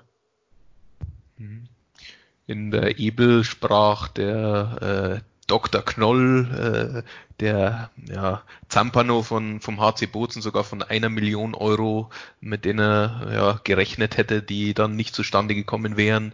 Ähm, andere Clubs wie, wie Linz, glaube ich, war es die Hälfte. Also da ist schon eine große Schere drin. Irgendwas wird dann schon stimmen. Ja, die Ebel hatte überhaupt, oder das österreichische Eishockey hat die dramatischste Situation. Mhm. Äh, mhm die, die Sponsorenverträge mit der ersten Bank laufen aus, sowohl für die Liga als auch für, für den Verband. Äh, die Nationalmannschaft äh, kann nicht äh, wieder aufsteigen. Ja, das ist, äh, äh, weil es wahrscheinlich jetzt, gehen wir davon aus, keine Division 1 WM geben wird und dann auch kein Aufsteiger in die, in die A-Gruppe. Also da wird eben einfach ein Jahr verloren. Da herrscht ein Jahr kompletter Stillstand und ähm, die haben natürlich jetzt ähm, überhaupt nichts, was in der Außendarstellung äh, eine besondere Werbung für sie wäre. Aber ich glaube, das große Problem aufs Eishockey käme zu, wenn die Lage eben so wäre, dass die neue Saison nicht beginnen könnte. Mhm. Und dann, glaube ich, sind, ja. sind alle weitgehend ratlos, weil diese Option Geisterspiele von, von Beginn an, die, äh, die kann man sich schenken. Ja, also ähm, das würde, würde im Eishockey ja wirklich nicht funktionieren. Kurz zur Ebel. Ich habe äh, gestern äh, mit einem befreundeten Journalisten aus Wien geredet und der sprach von mehreren Optionen, die das äh, Hauptsponsoring oder Namenssponsoring der Liga übernehmen werden. Ähm, also da sehe ich da nicht so schwarz. Das scheint alles schon ziemlich weit gediehen. Aber ja, also für, für die Ebel ist das natürlich mit die tragischste Situation, umso mehr er das sieht, dass sie die, die erste Liga war, die äh, sofort die, ähm, die Spiele abgebrochen hat. Ähm, wollen wir noch ein bisschen über Eishockey reden? Es gibt ja auch eine Saison, also es gab ja eine Hauptrunde, die vergangen ist. 52 Spieltage, sieben Spiele. Wollen, wollen wir da noch mal ein bisschen reingucken? Ich würde es relativ kurz halten wollen, aber ich würde schon noch mal so ein bisschen fragen wollen. Einfach, vielleicht gibt es Erinnerungen. Tube, was nimmst du denn von der Saison mit? Also jetzt bis zum 52. Spieltag, bitte. Lass, wollen wir das einfach mal. Ich mache hier mal einen harten Cut einfach. Ja, also ich ähm, nehme, glaube ich, so ziemlich die schlechteste Heilsaison mit, die ich gesehen habe, seit ich bei den Haien dabei bin. Und das ist äh, tatsächlich so richtig dabei seit DEL-Start, also seit 94, 95. Ähm, Habt ihr mal versucht zu überlegen, ob das daran liegt, dass ihr kein Live-Radio mehr macht? Natürlich haben wir das äh, überlegt. Andererseits haben wir dann auch überlegt, wie scheiße es wäre, Live-Radio zu machen von diesen schrecklichen Spielen. also das äh, wog sich so ein bisschen auf. Ja, man muss ja klar sagen, ähm, die Haie haben ja jetzt im Nachhinein die Playoffs dann halt nicht verpasst, weil sie ja nie stattgefunden haben. Ne? Ähm, das ist also bisher weiterhin erst zweimal passiert. Ähm, ja, das eine Mal muss man ein bisschen, ein bisschen ausklammern vielleicht. Das war in der Saison, wo es A, den Haien finanziell nicht gut ging. B, war das ähm, die Saison, in der Robert Müller so schwer erkrankt ist, dann nochmal ein zweites Mal, als er in Köln war. Ähm, das ist alles damals nicht, nicht spurlos auch am sportlichen Bereich vorbeigegangen und das war richtig, richtig schwach. Und ähm, ja, das eine Mal vor fünf Jahren, dann jetzt inzwischen ja schon, dass man die Playoffs verpasst hat. Ähm, das kann man sich dann geben. Wie gesagt, jetzt ist es nicht passiert. Trotzdem hat man eine 17 Spiele Niederlagenserie hingelegt, da am Ende dann den Rekord wenigstens immerhin nicht gebrochen. Auch wenn einige gesagt haben, nicht mal das könnt ihr dieses Jahr dann schaffen. Ähm, ist es doch nicht verkehrt, äh, mit sowas nicht in den Geschichtsbüchern zu stehen. Und da habe ich auch einige Meldungen aus Schwenning äh, zwischendurch gelesen, die unbedingt wollten, dass sie den Rekord behalten, äh, damit sie eben mit irgendwas überhaupt in den Geschichtsbüchern stehen. Und ähm, ja, von daher aus Haie Sicht eine Saison zum Vergessen, die ja eigentlich gar nicht so schlecht angefangen hatte und dann am Ende immer, immer schlechter wurde. Phil, was bleibt denn bei dir so, wenn du zurückguckst über die Saison hängen? Ihr könnt euch alle schon mal Gedanken machen, wer der Spieler der Saison ist. Das kommt noch als Frage später. Ähm, dass die Adler nach wie vor zwar Probleme haben nach einer Meisterschaft, dass dieser Meisterpokal immer ein bisschen äh, nicht nur über der Mannschaft, sondern auch über dem Umfeld hängt, dass die Ansprüche da sehr hoch sind. Dass es die Adler aber auch geschafft haben, seitdem Pavel Groß da ist, und das hat er bei der letzten Pressekonferenz ja auch nochmal betont, ähm, eine gewisse Konstanz reinzubringen, sprich äh, auch im, ja, im zweiten Jahr nacheinander mehr als 100 Punkte ähm, einzufahren ähm, eine sehr, sehr gute Offensive zu stellen.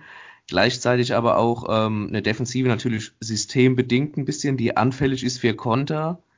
Ähm, dadurch auch die, die überschaubaren Fangquoten der, der Goalies äh, dann natürlich Stück weit äh, rechtfertigt. Ähm, ja, das natürlich nicht jedes Jahr, um es unterm Strich zu sagen, ähm, eine Übersaison stattfinden kann, auch wenn sich das natürlich jeder wünscht. Und ähm, ja, dass die Adler schon schwankend waren, aber äh, dennoch äh, auch gezeigt haben, dass die Meisterschaft, äh, wenn sie sich nicht selbst schlagen, eigentlich nur wieder über Mannheim laufen würde oder Mannheim München, um den, um den äh, Kreis ein bisschen zu erweitern. Ich hab, hätte sowieso gedacht, dass, ohne den anderen jetzt was vorwegzunehmen, dass die Meisterschaft eh die ersten vier Mannschaften der Tabelle ja den Titel unter sich ausmachen werden. Ein ganz besonderes Highlight für mich persönlich war äh, aber tatsächlich kein Ligaspiel oder irgendein Ergebnis oder sonst irgendwas in, in, im Ligabetrieb, sondern tatsächlich die U20 WM, die dann ja auch ähm, in Tschechien stattgefunden hat. Da natürlich auch speziell das Spiel gegen den Gastgeber, das die deutsche Mannschaft mit 4-3 gewinnen konnte, weil es äh, zum einen ein Erlebnis war, was man natürlich in Deutschland schon länger nicht mehr hatte, eine, eine AWM bei den U20-Junioren zum anderen natürlich auch dieser Liga-Verbleib, der unglaublich wichtig ist ähm, äh, für das deutsche Eishockey. Zum einen, um, um vielleicht junge Spieler nochmal zum Eishockey zu bringen, beim Eishockey zu halten, aber auch natürlich, um die Gelder zu generieren, um, um die Förderung ähm, der Nachwuchscracks äh, ja, äh, weiter zu äh, weiter zu fördern. Das, ja, ja. weiterzubringen. Ähm, ja, mit natürlich den drei Ausnahmetalenten dabei, aber auch mit einem Dominik Bock, auch einem Moritz Seider in der Abwehr, der eine unglaubliche Präsenz da schon ausgestrahlt hat ähm, oder wieder ausgestrahlt hat, muss man ja sagen. Wir hatten ja ein paar Monate nie wirklich live verfolgen können mit seiner, seiner ja, Engagement in der AHL. Ich merke aber gerade selbst, ich schweife ein bisschen ab. Aber wie gesagt, das waren so Alles die, gut, dafür ist die Sendung da. die Highlights für mich und ähm, ja, schade un unnötig zu sagen, dass schade ist, dass es jetzt schon vorbei ist. Also, ich glaube, es gibt da draußen niemanden, der das toll findet, falls doch gerne melden. Gerne abschalten ähm, jetzt. Hm? Der hat, glaube ich, nicht eingeschaltet. Martin, was bleibt denn bei dir so, wenn du auf die Saison zurückblickst? Zwei Sachen. Einerseits die Düsseldorfer Defensive. Ich glaube, so wenig, ich glaube 113 Gegentore waren es, wenn ich mich nicht irre. So wenig hat noch nie jemand nach Ende der Vorrunde gehabt. Also das ist schon beeindruckend. Und äh, zum anderen auch äh, die Straubinger Geschichte. Ähm, in Berlin wurden sie damals noch verspottet ähm, von den Blue Suit Men. Straubing up in second place is like a plastic bag stuck in a tree. Also wie eine Plastiktüte ja. oben im Baum. Ähm, das passt insofern, dass halt die Straubinger unglaublich viel ähm, Schüsse geblockt haben, allein Schopper und Kohl mehr als 50, also so viel wie, wie eine Plastiktüte halt äh, Müll ein, äh, Wind einfängt, so ist es eben bei denen so gewesen. Und äh, die Straubinger müssen sich jetzt über die Sommerpause schon mal dran gewöhnen, dass sie nächstes Jahr dann so die Saison stattfindet als Cinderella Story von CAL-Chef Baumann bezeichnet werden.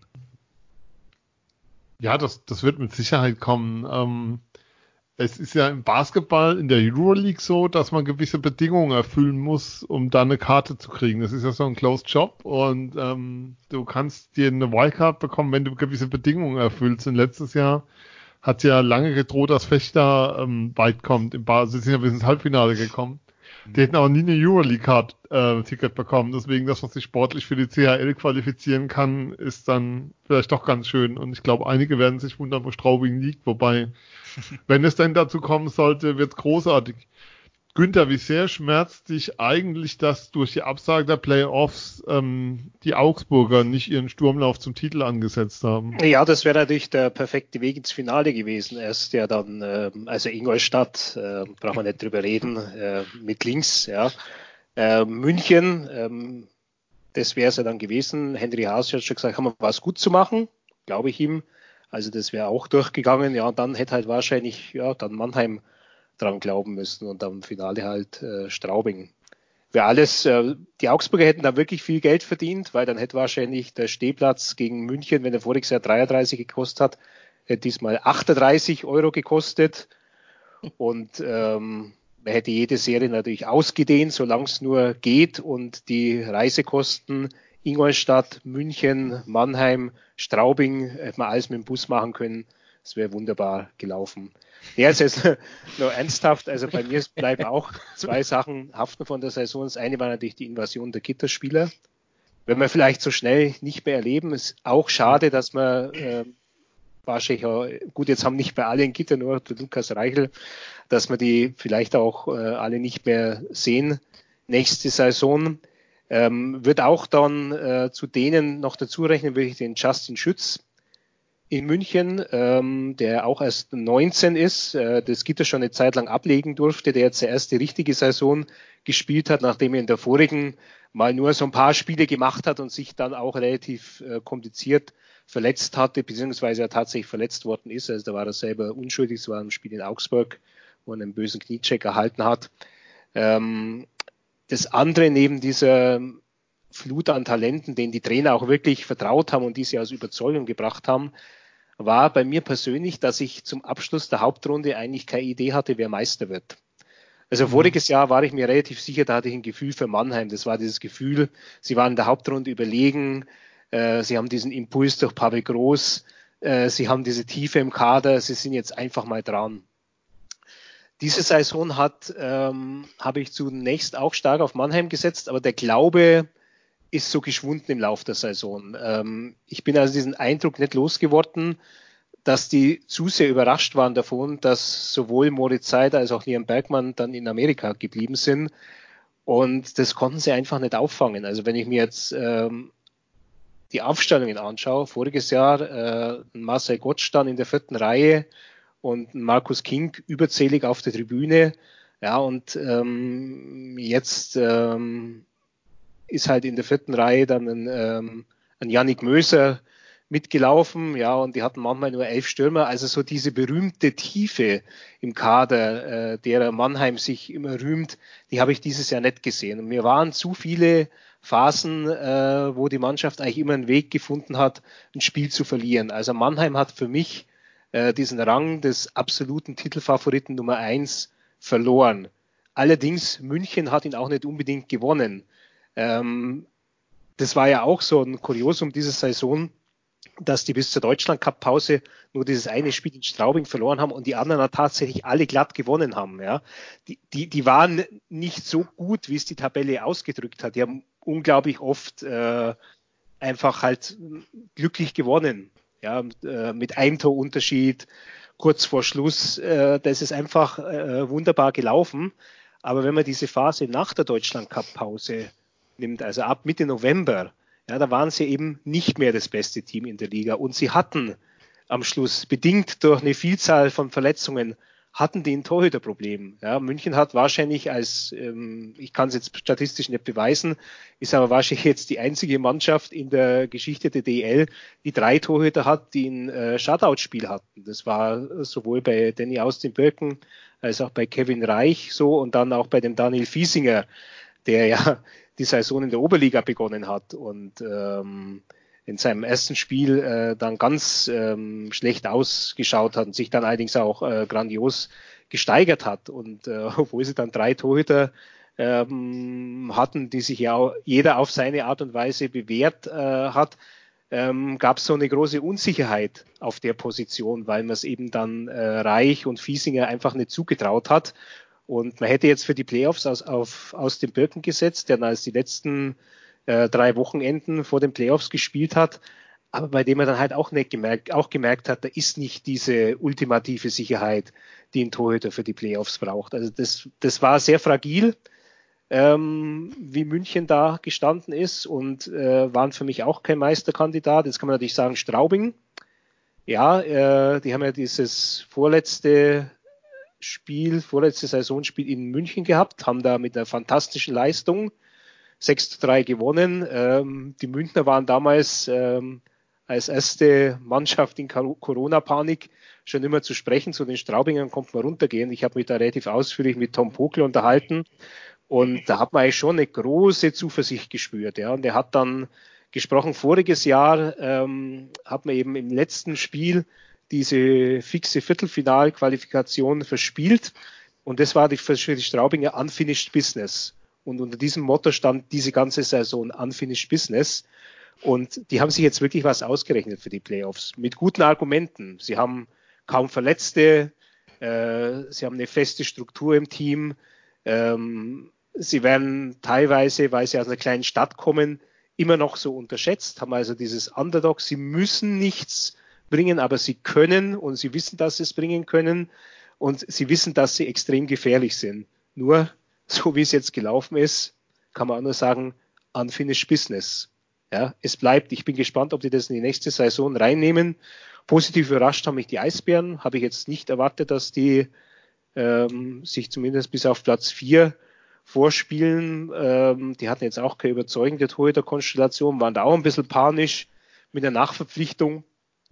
Aber vielleicht wären sogar die in den Playoffs noch zu einer äh, überraschenden Option geworden. Aber wir werden es ja leider nie wissen. Jeder kann dann irgendwann erzählen, ja, in dem Jahr, äh, ich wäre es geworden. Als Club würde ich jetzt ähm, für ein Spiel 7, Finalspiel 7, so ein imaginäres Spiel, ähm, so ein Solidaritätsticket verkaufen. Dann kann jeder davon erzählen, dass er da dabei war. ja. Aber es können, es können nur die, die auf den ersten vier Plätzen, weil die hätten ja dann das Heimspiel. Richtig. Also ja. Augsburg müsste ja dann ähm, für Spiel 6 das Solidaritätsticket verkaufen. Richtig, ja. Wobei ähm, es gab ein paar Iserlohner Spieler, die mit Co-Champs bei ähm, Instagram unterwegs waren. Also insofern sind doch alle, alle gleich geblieben. Ähm, Günther, weil du es gerade erwähnt hast, ähm, Tom Pokel so ein bisschen der Mann der Saison. Also Spieler kommen wir ja gleich noch zu, aber Tom Pokel vielleicht so Trainer des Jahres, wie immer man es nennen will, Person des Jahres in der DL. Diese ja. Entwicklung von Straubing ist ja schon unglaublich und geht ganz klar auf ihn auch zurück. Ja, aber irgendwie auch der Unbekannte des Jahres, ja. Also wenn, ähm, ähm, wenn du über Trainerpersönlichkeiten in der DL redest, ja, dann, dann denkst du an Pavel Groß, an Don Jackson, ähm, äh, Mike Stewart äh, vor dem Jahr, Harold Kreis, das sind eigentlich so, so die Namen jetzt dann wieder Uwe Krupp, aber dieser Tom Pokel, der sagt dem wenigsten was, ja, weil erstens, er hatte im Grunde keine Spielerkarriere, also wenn du bei Elite Prospects nachschaust, da siehst du nur, dass er mal in irgendeinem College-Kader stand, aber es sind keine näheren Daten dabei. Ähm, auch so, ich meine, seine Optik, er ist so ein sehr unauffälliger Mann, so, so, so ein bisschen dicklich, ja. Ähm, den würdest du jetzt nicht, nicht so irgendwie als die, die Hauptfigur in Straubing äh, ausmachen. Und ähm, er galt lange so als Trainer Geheimtipp. Ähm, mir ist jetzt erst mal aufgefallen, er war Nationaltrainer von Italien, als ähm, die Deutschen es geschafft haben, bei dem Turnier in Bietigheim äh, sich nicht für die Olympischen Spiele in Sochi zu qualifizieren.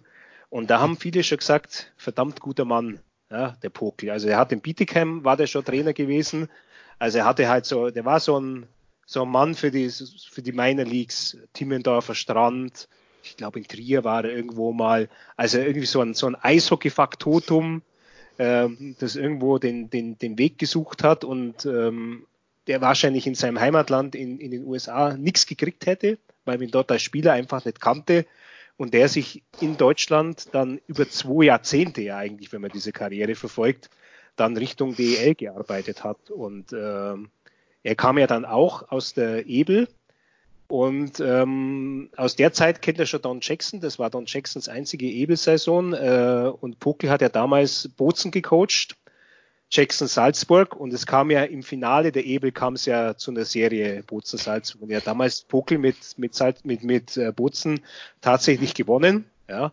Ähm, Jackson hat ja dann diesen Titel österreichischer Meister bekommen, weil es kein besseres österreichisches Team gab. Aber die Ebel damals hat er tatsächlich dann äh, das italienische, südtirolische, südtirolerische Team aus Bozen von Tom Pokel gewonnen. Auf jeden Fall, wenn man sich mit ihm unterhält, ähm, das ist ein Trainer, der hat was zu sagen.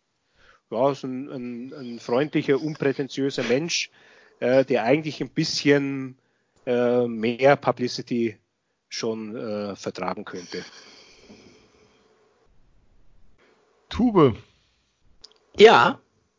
Ihr kommt heute alle ein bisschen kurz, glaube ich. Tut mir leid. Ähm, ist halt so.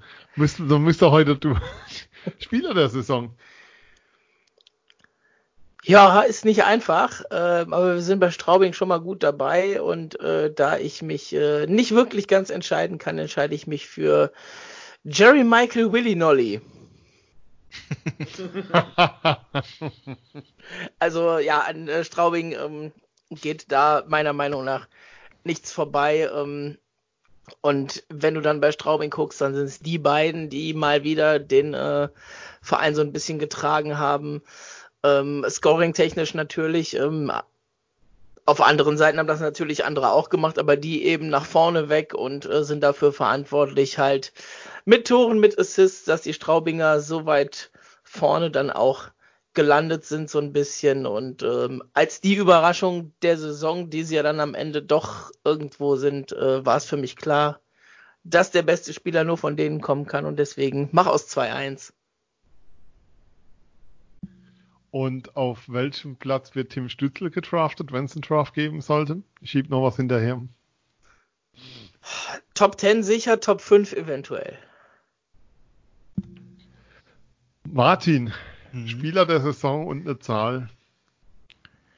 Also ich würde nicht auf einen Straubinger tippen, das ist einfach eine gute Mannschaft, aber ähm, so einen, diesen Superstar oder diesen tragende Stütze sehe ich jetzt allein nicht. Ich hätte eher Jan Urbas gesagt ähm, von Bremerhaven. Da hätte ich auch den Alfred Prey als Manager des Jahres getippt, Tom Pokel dann als Trainer des Jahres. Alternativ wäre noch Ben Smith für mich äh, ähm, Kandidat. Ähm, eigentlich jetzt nicht so der, der typische Scorer, hat aber gut gescored und auch die Stützle-Reihe ähm, gut angeführt. Ähm, deswegen wäre auch Ben Smith für mich ein Kandidat. Und Tim Stützle wird auf der 6 gedraftet. Phil, oder müssen wir bei Stützle die Lottery abwarten, wo Detroit landet? Ja, sicherlich äh, nicht verkehrt zu gucken, wo Detroit landet. Ähm, ich bleibe einfach in, in, in Mannheim, in den Quadraten fühle ich mich wohl. Ähm, Borna Rendulic für mich der Spieler der Saison. Einfach, äh, weil er auch noch eine äh, Entwicklung genommen hat. Ähm, ich, wir haben es ja damals davon gehabt, ähm, als der beim ersten offiziellen Eistraining aufs Eis kam, war es der Spieler, der am äh, ich will es nicht polarisiert sagen, aber der einfach am meisten aufgefallen ist. Ähm, allein durch seinen unglaublich harten Schuss, den er hat. Nicht nur den One-Timer, sondern auch den Handgelenkschuss, den er in der Saison meiner Meinung nach viel zu selten gezeigt hat. Ähm, dann doch früh in der Saison als äh, von vielen Fans als Fehleinkauf äh, abgestempelt wurde und dann ähm, doch richtig aufgedreht hat gegen Ende noch. Ähm, hat auch mal zwei Spieler auf der Tribüne äh, sitzen müssen als Überzähliger. Ähm, klares Zeichen auch bekommen vom, vom Coaching-Staff. Und ähm, danach doch äh, gezeigt hat, warum er äh, sowohl in der NHL war, äh, in Finnland gespielt hat und ähm, auch in der KHL auf sich aufmerksam machen konnte. Ähm, wohin er wahrscheinlich höchstwahrscheinlich äh, auch wieder entschwinden wird. Das, das wird aber die Zeit zeigen. Gerade jetzt äh, ohne Playoffs äh, ist das Fragezeichen vielleicht noch ein bisschen größer und vielleicht auch die Chance der Adler auch dementsprechend ein bisschen höher, ihn zu verpflichten. Aber das, das wird man sehen. Ähm, ich persönlich glaube nicht, dass er bleibt. Und als Zahl tatsächlich, äh, schade, dass Tim Stütz jetzt nicht ähm, zeigen kann in den Playoffs. Vielleicht nochmal, dass er diesen berühmten Schritt äh, oder Entwicklungsschritt äh, weitergehen kann, auch, auch mental in, in engen Spielen noch mehr äh, auf sich aufmerksam machen kann. Ähm, ich glaube trotzdem, dass er äh, ja, ja, komm, drei. Drei. Okay. Günther. Also ich fange auch mit der Zahl an. Ich würde Tim Stützle auf vier sehen. Ich glaube auch, dass er eigentlich auch ein Kandidat ist für einen Spieler der Saison in der DL, weil wenn du mit 18 schon ähm, Spiele liefern kannst mit fünf Scorerpunkten, Leidtragender damals ja die Augsburger Panther äh, im Spiel in Mannheim 3 zu 8, glaube ich, wo sie sich äh, disziplinarisch ein bisschen daneben benommen haben, sodass auch das Sven Metzger schwer erregt war.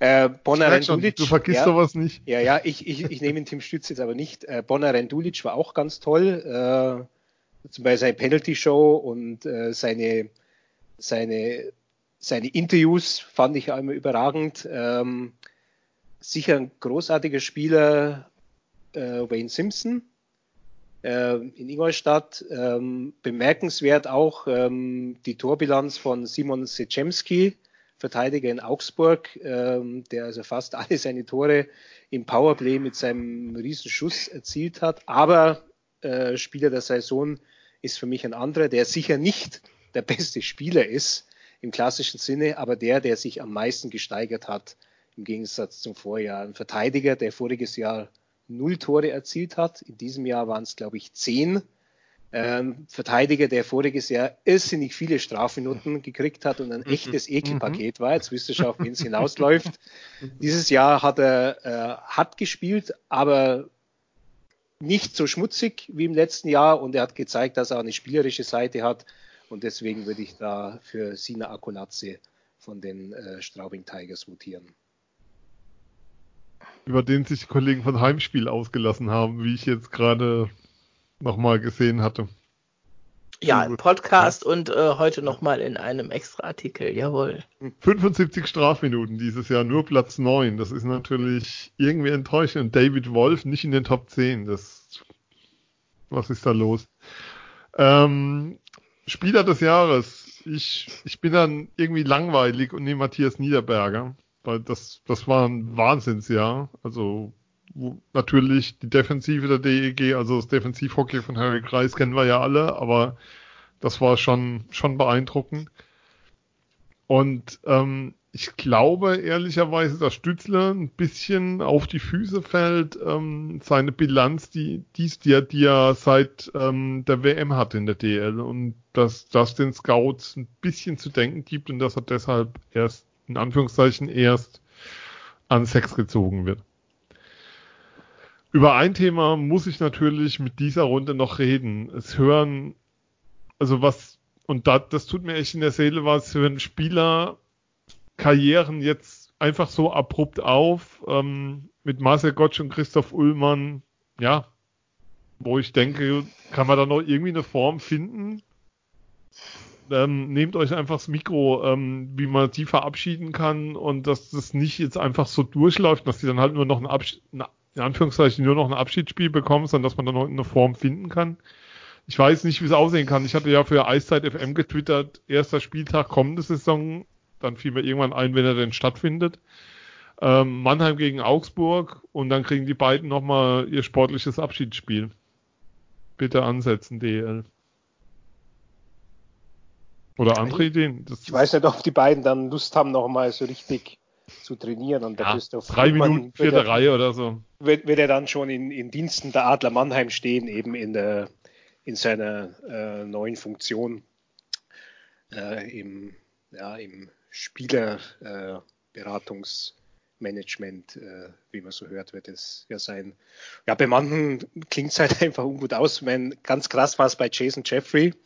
Da hat der EHC München am Montag bekannt gegeben, ja, dass äh, ist jetzt sicher, er äh, wird nach Amerika zu seiner Familie zurückkehren und nach den Playoffs ist Schluss und am Dienstag gibt es dann keine Playoffs mehr. Also das ist natürlich dann schon wirklich extrem dumm gelaufen. Ist auch schade, dass der ähm, weg ist, also mit 38 Jahren nochmal ein fantastisches Comeback hingelegt nach einer wirklich schweren Verletzung. Hat immer Spaß gemacht, mit ihm zu reden. Ein sehr sehr kluger Kopf. Ähm, auch Christoph Höhenleitner hört auf. Äh, eher so der Typ äh, Unsung Hero in der mhm. DL in Wolfsburg, äh, bleibt aber auch ja im, im Verein, ähm, wird dann einen Job haben. Also diese, ähm, diese Spieler, die jetzt aufhören, ähm, großteils bleiben die ja irgendwo dem, dem, dem Eishockey erhalten und wahrscheinlich wird es halt ähm, nicht anders sein, als dass man denen einen großen Blumenstrauß gibt.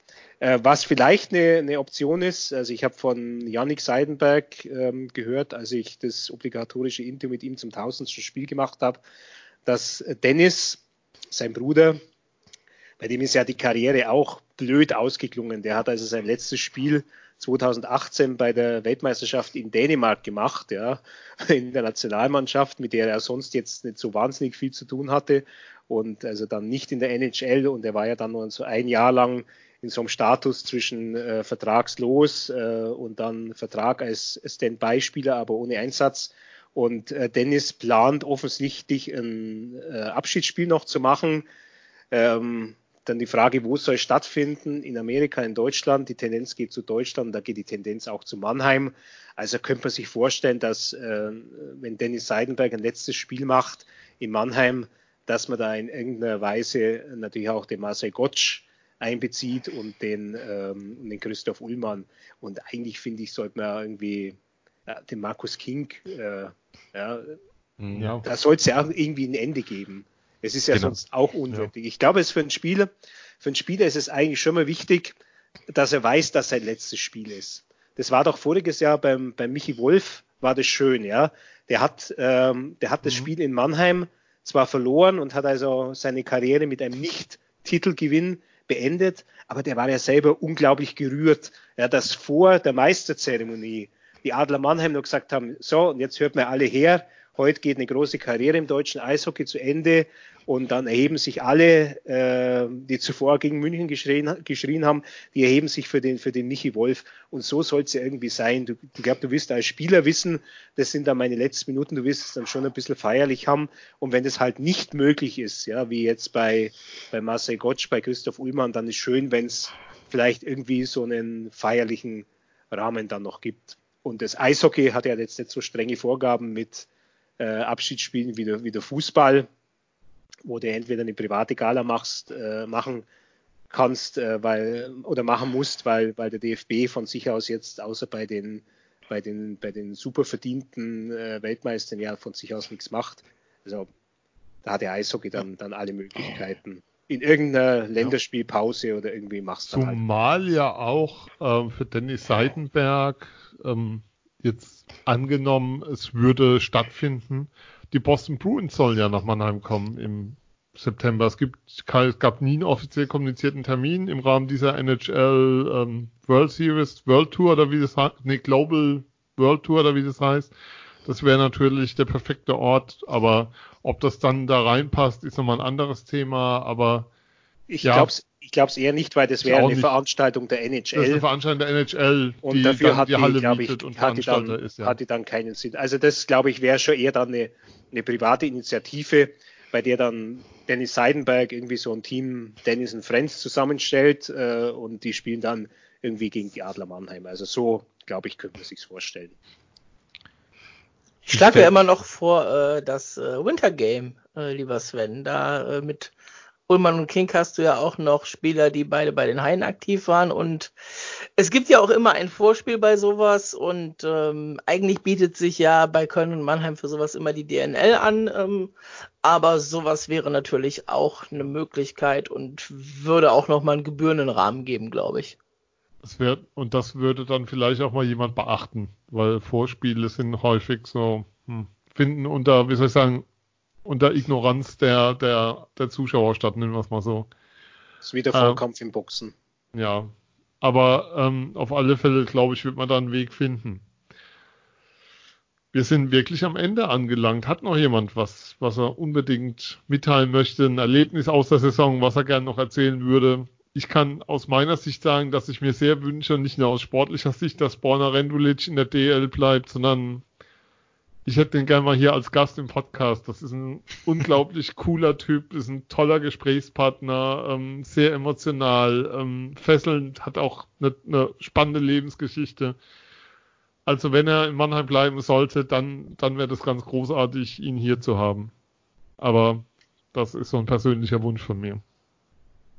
Ja, ich habe noch einen, einen Shoutout am Ende äh, an einen Unsung Hero, ähm, allerdings off-Ice. Und das ist ein, äh, ein Fan der Haien, Bekannter von mir, der Olli, der äh, sich tatsächlich aufgemacht hatte, zur erstmalig stattfindenden D-WM zu fahren nach Kirgisien. Und ähm, oh die DWM in Kirgisien war tatsächlich das erste Sportereignis, glaube ich, äh, überhaupt weltweit, das wegen Corona gekippt wurde und das zwei Tage bevor dieses Turnier anfangen sollte.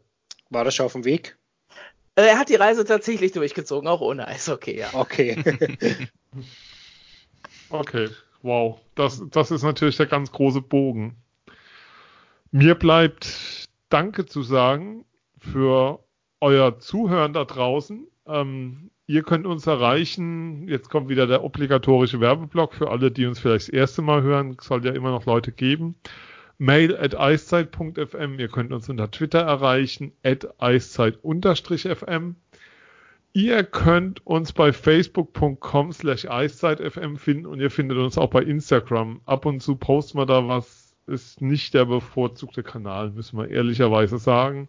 Und hören könnt ihr uns überall, für alle, die es noch nicht wissen, auch bei Spotify schon seit längerem.